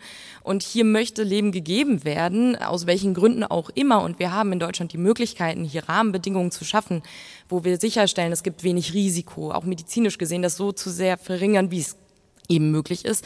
Und wenn wir Leute haben, die das anbieten wollen, finde ich das immer schwierig hier zu sagen, jetzt haben wir Leute, die hier Leben geben wollen, die Leben schenken wollen und wir haben eigentlich diesen positiven Faktor, den wir bei der Abtreibung immer ankreiden.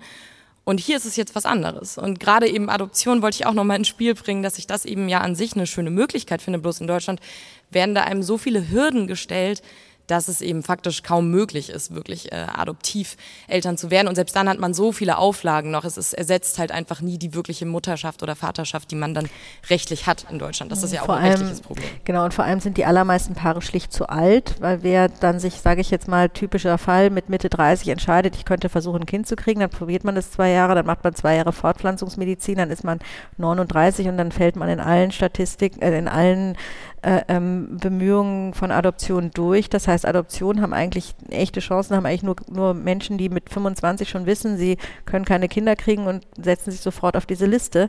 Es ist wirklich, es kommen viel zu viele Kinderwunschpaare auf ein Kind, das zur Adoption freigegeben wird.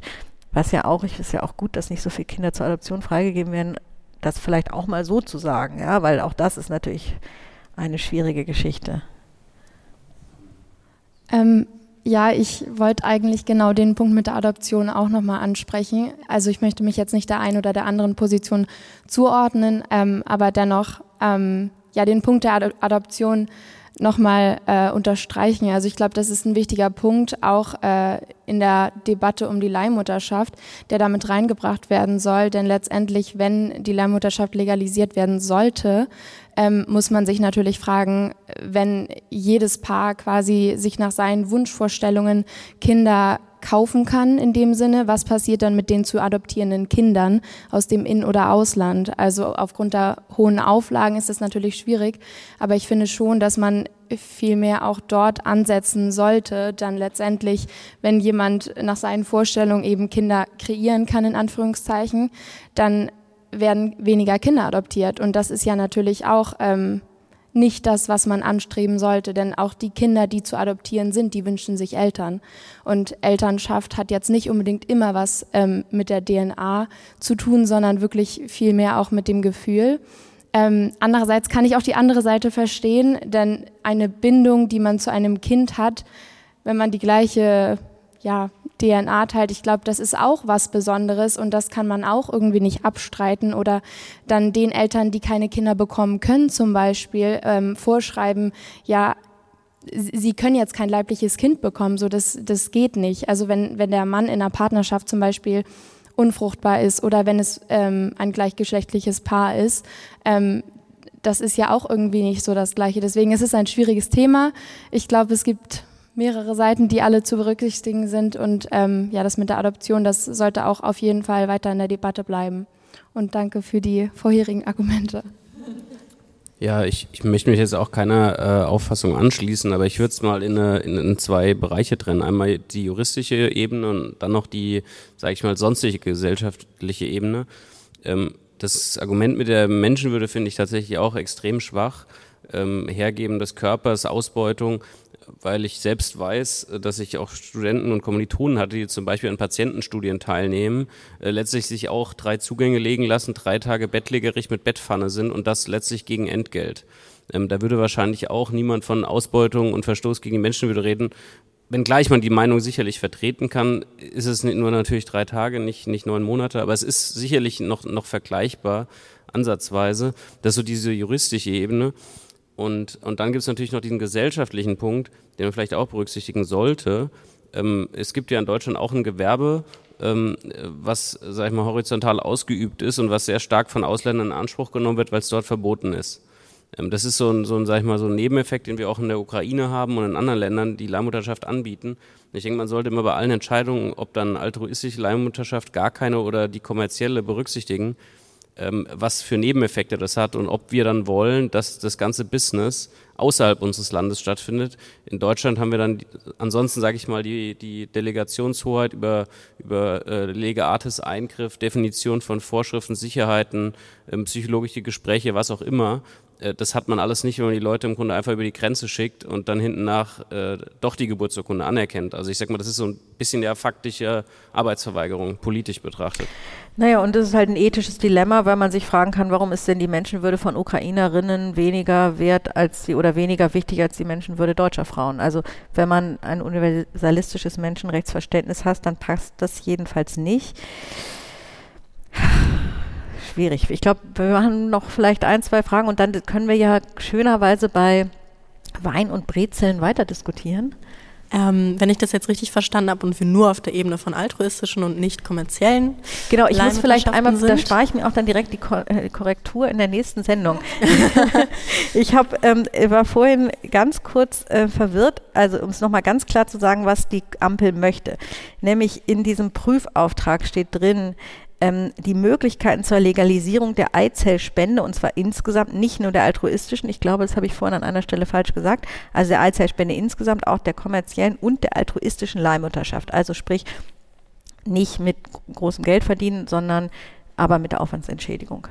Ja, dann äh, ändert sich mein Argument doch, denn zur kommerziellen habe ich viel, viel höhere Bedenken als zur altruistischen. Zur altruistischen kann man ja noch, die Kollegin andenken, dass es da höhere Wünsche gibt von Frauen, quasi Leben weiterzutragen. Und bei den kommerziellen, das kennt man vielleicht, äh, kennen einige von euch aus amerikanischen Sendungen, wo dann, ich gucke ganz oft so Medizinsendungen, wo die Frauen dann im Krankenhaus sind und sich wirklich Sorgen machen, was passiert, denn sie sind, unterliegen ganz schlimmen vertraglichen Regelungen, die zum Beispiel besagen, wenn diese Frau einen Fehler macht, auch wenn sie keinen Fehler macht, wenn dem Kind etwas geschieht und dann, das ist jetzt falsch juristisch zu sagen, Menschenwürde, aber wenn dem Kind dann, sage ich mal, was passiert und das Produkt dann falsch ist, kaputt ist, dann die Eltern quasi dieses Kind auch abweisen können. Und diese ganzen Regelungen, das birgt so, so vielen Gefahren, abgesehen von dem Fakt, wie es der Frau dann ergeht, diese ganzen Fragen rund um äh, die Tatsache, was mit den Kindern passiert, welche Pflichten die Frau hat und ja, oder auch wenn was passiert, welche Haftung sie hat,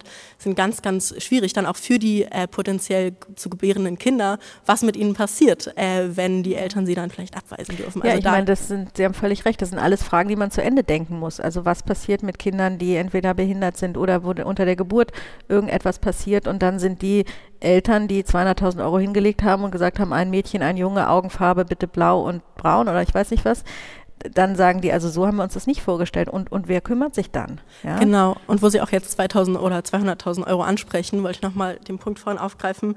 Äh, der Fakt, dass dann auch Menschen mit finanzieller Unterstützung sich Kinder leisten können, glaube ich, betrifft dann aber, also das, kehrt nochmal die soziale Gerechtigkeit um. Tendenziell sind ja dann die Frauen, die gebären, auf insbesondere kommerziell sagen wir sozial schwach äh, oder sozial schwach ist ein blödes Wort, sagen wir arm und die Frauen oder die Familien, die sich das leisten können, super reich, weil es super, super teuer sein muss, dann auch eine Frau sowas gebären zu lassen, ein Kind gebären zu lassen. Also ich wollte nur anmerken, dass ich das nicht so ganz nachvollziehen kann, was Sie mit der, also Ihr Argument mit der Universi äh, Universalität der Menschenwürde, weil es ja letztendlich ein globales Problem ist mit verschiedenen Ländern und mit verschiedenen Gesetzgebungen, Rechtsprechungen, dass wir nicht beeinflussen können, was die Ukraine für eine Gesetzgebung hat und wie sie die Menschenwürde interpretiert und was sie für Regelungen trifft, dass wir aber sehr wohl beeinflussen können, wie wir den Schutzbereich auslegen und was wir dementsprechend für Gesetzgebungen treffen. Obwohl ich damit jetzt nicht sagen möchte, ich finde, das verstößt gegen die Menschenwürde. Ich kann nur nachvollziehen, dass man, also beziehungsweise ich finde, dass man nicht damit argumentieren kann, alle anderen machen es ja auch oder finden irgendwelche Regelungen. Deswegen sollten wir das auch als etwas, was nicht gegen die Menschenwürde verstößt, ansehen, weil man ja dann letztendlich sich einfach den anderen Rechtsansichten beugt. Ja, also das finde ich ein bisschen problematisch. Und ich finde, dass man auch an sich bei dieser ganzen Thematik vielleicht sehen muss, dass man einfach ein extrem, eine extrem schwierige Situation schafft, wenn man so viele verschiedene Menschen in diese Zeugung eines Kindes hineinbringt. Weil wenn wir jetzt eine Situation haben, dann ist eben klar, wer ist Mutter und Vater. Es ist zumindest so geregelt, dass es möglichst klar ist. Ist natürlich mit Vaterschaft dann auch wieder schwieriger, aber man hat irgendwie eine Zuständigkeit und auch bestimmte ähm, Grundsätze, wer hat in dem Sinne ein Anrecht auf die Erziehung, wer ist irgendwie dafür zuständig. Ach so ein Anrecht auf die Erziehung, das ja. ist auch eine sehr schöne Formulierung, die ich meinen Kindern dann auch demnächst Also vielleicht nur noch ein Punkt, ja. weil, weil Sie mich gefragt hatten, also genau, ich wollte auch nicht damit sagen, dass wir hm. der Ukraine vorschreiben sollen, was die machen soll, aber ich wollte nur deutlich machen, dass es natürlich eine, eine Doppelbödigkeit hat, wenn man sagt, bei uns verbieten wir das, aber wir erlauben, dass es vom Ausland zu uns reinkommt, weil man dann sich ja fragen muss, wenn es gegen die Menschenwürde verstößt, dann müsste das ja gegen die Würde aller Menschen verstoßen, also auch gegenüber der, Ausländ also der ausländischer Frauen. Und ähm, das ist eigentlich ein, ein Messen mit zweierlei Maß, was nicht, jedenfalls nicht, nicht ähm, ohne Brüche so man so durchhalten kann. Aber so wie ich das verstanden habe, hat man ja versucht, das so genau. durchzuziehen, indem man eben genau, eigentlich ja. die ganze Zeit sagt, das erkennen wir nicht an, ja, dass man an einem Punkt ist, wo man im Prinzip im Dilemma steht. Entweder wir lassen das jetzt irgendwie doch zu oder wir haben das hm. wahrscheinlich einfach faktisch schlimmere Resultat, dass wir Kinder auf der Straße sitzen haben. Ja. Genau, und dann, genau, und jetzt hat man sozusagen aus pragmatischen Gründen, die ja auch nicht falsch sind, das so entschieden und hat jetzt aber natürlich diese, diese Art doppelte Standards. Ähm, vielleicht nur anknüpfen und damit können wir dann vielleicht auch die Diskussion beenden. Was interessant ist mit ähm, diesem Thema, ähm, wer ist eigentlich Mutter, wer ist eigentlich Vater? Da kann ich auch nur noch berichten aus meinen ersten Jahren, weil ich mich auch sehr intensiv mit dem Verein Spenderkinder beschäftigt habe. Und das sind Kinder, die ähm, durch Samenspende gezeugt wurden. Und das ist total interessant. Die erzählen alle, also viele von denen haben wirklich erst spät in ihrem Leben erfahren, dass sie nicht ähm, leibliche Kinder ihres sozialen Vaters sind und ähm, häufig auch durch einen blöden Zufall das erfahren, ja, weil irgendjemand sich verquatscht hat, weil irgendeine Krankheit aufkam oder irgendwie was ähnliches. Und die dann alle berichtet haben von dieser tiefen Lebenskrise, die sie hatten, weil sie sich von ihren Eltern das Leben lang irgendwie ähm, äh, betrogen fühlten, ja, oder also diesen Verrat an der eigenen Herkunft, was eigentlich einem sagt, dass diese eigene Herkunft, auch wenn man sagen kann, ja, am Ende ist doch nur wichtig, wer sich um mich kümmert, ja, aber dass das schon ein Thema ein Thema ist. Woher komme ich eigentlich? Wer bin ich eigentlich? Aber und, ähm, interessanterweise ähm, nicht durch die Tatsache, dass es ein genau, Samenspender war, sondern dass durch es jahrelang Und ja. das anonyme Samenspende ist ja mittlerweile auch verboten, ähm, auch wenn es Möglichkeiten gibt, die, das war ja der Grund nur, dass man, dass all diese Studenten, die gespendet haben, natürlich dann nicht unterhaltspflichtig sein wollten, ja, weil dann ist es am Ende ein deutliches Minusgeschäft. Ähm, aber die, man kann das jetzt auf anderem Wege die Unterhaltspflicht ausschließen, ähm, aber, aber dieses, die Identität des Vaters eben nicht mehr verschleiern. Und das ist im Grunde, also mein Fazit, ähm, dass egal wie man es macht, ja, dass man da volle Transparenz äh, den Kindern über und zwar schon sagen die halt auch vom jüngsten Kindesalter an, also dass man von Anfang an sagt, ähm, was weiß ich, wir sind deine Eltern, aber noch andere waren daran beteiligt oder wie auch immer. Ähm, und das ist wirklich, also das, äh, ich habe jetzt lange zu denen keinen Kontakt mehr gehabt, äh, viele, viele Grüße an dieser Stelle, ähm, dass diese ganzen Geschichten haben mich irgendwie sehr beeindruckt, ähm, weil das diese ganzen Identitätsfragen am Ende sind. Woher mhm. komme ich eigentlich, wer bin ich eigentlich? Ja, und das ist doch jetzt eigentlich auch ein schöner Abschluss für diese sehr äh, bunte für die Folge des FAZ Einspruch Podcasts. Wir danken jetzt mal äh, Leuten, die hier tatsächlich uns vor uns setzen für ihre Aufmerksamkeit. Wir haben ja gesehen, ja, wie aufmerksam ihr und ähm, sie waren. Es war echt gesagt eine unglaubliche Freude und ich fand es auch echt super, was da für Beiträge kam und wie sehr das äh, weitergesponnen wurde. Ähm, also ähm, ich bin überwältigt. Ja, ich auch. Großartig. Und ähm, wir danken aber jetzt auch noch ähm, Saskia Falber zum Beispiel, die da hinten äh, herumhoppelt und ähm, Stefan Fleckenstein, die einfach dieses ähm, Event hier wunderbar vorbereitet haben und ähm, hervorragend betreut haben. Vielen Dank, vielleicht mit einem kleinen Applaus ja. an Sie beide.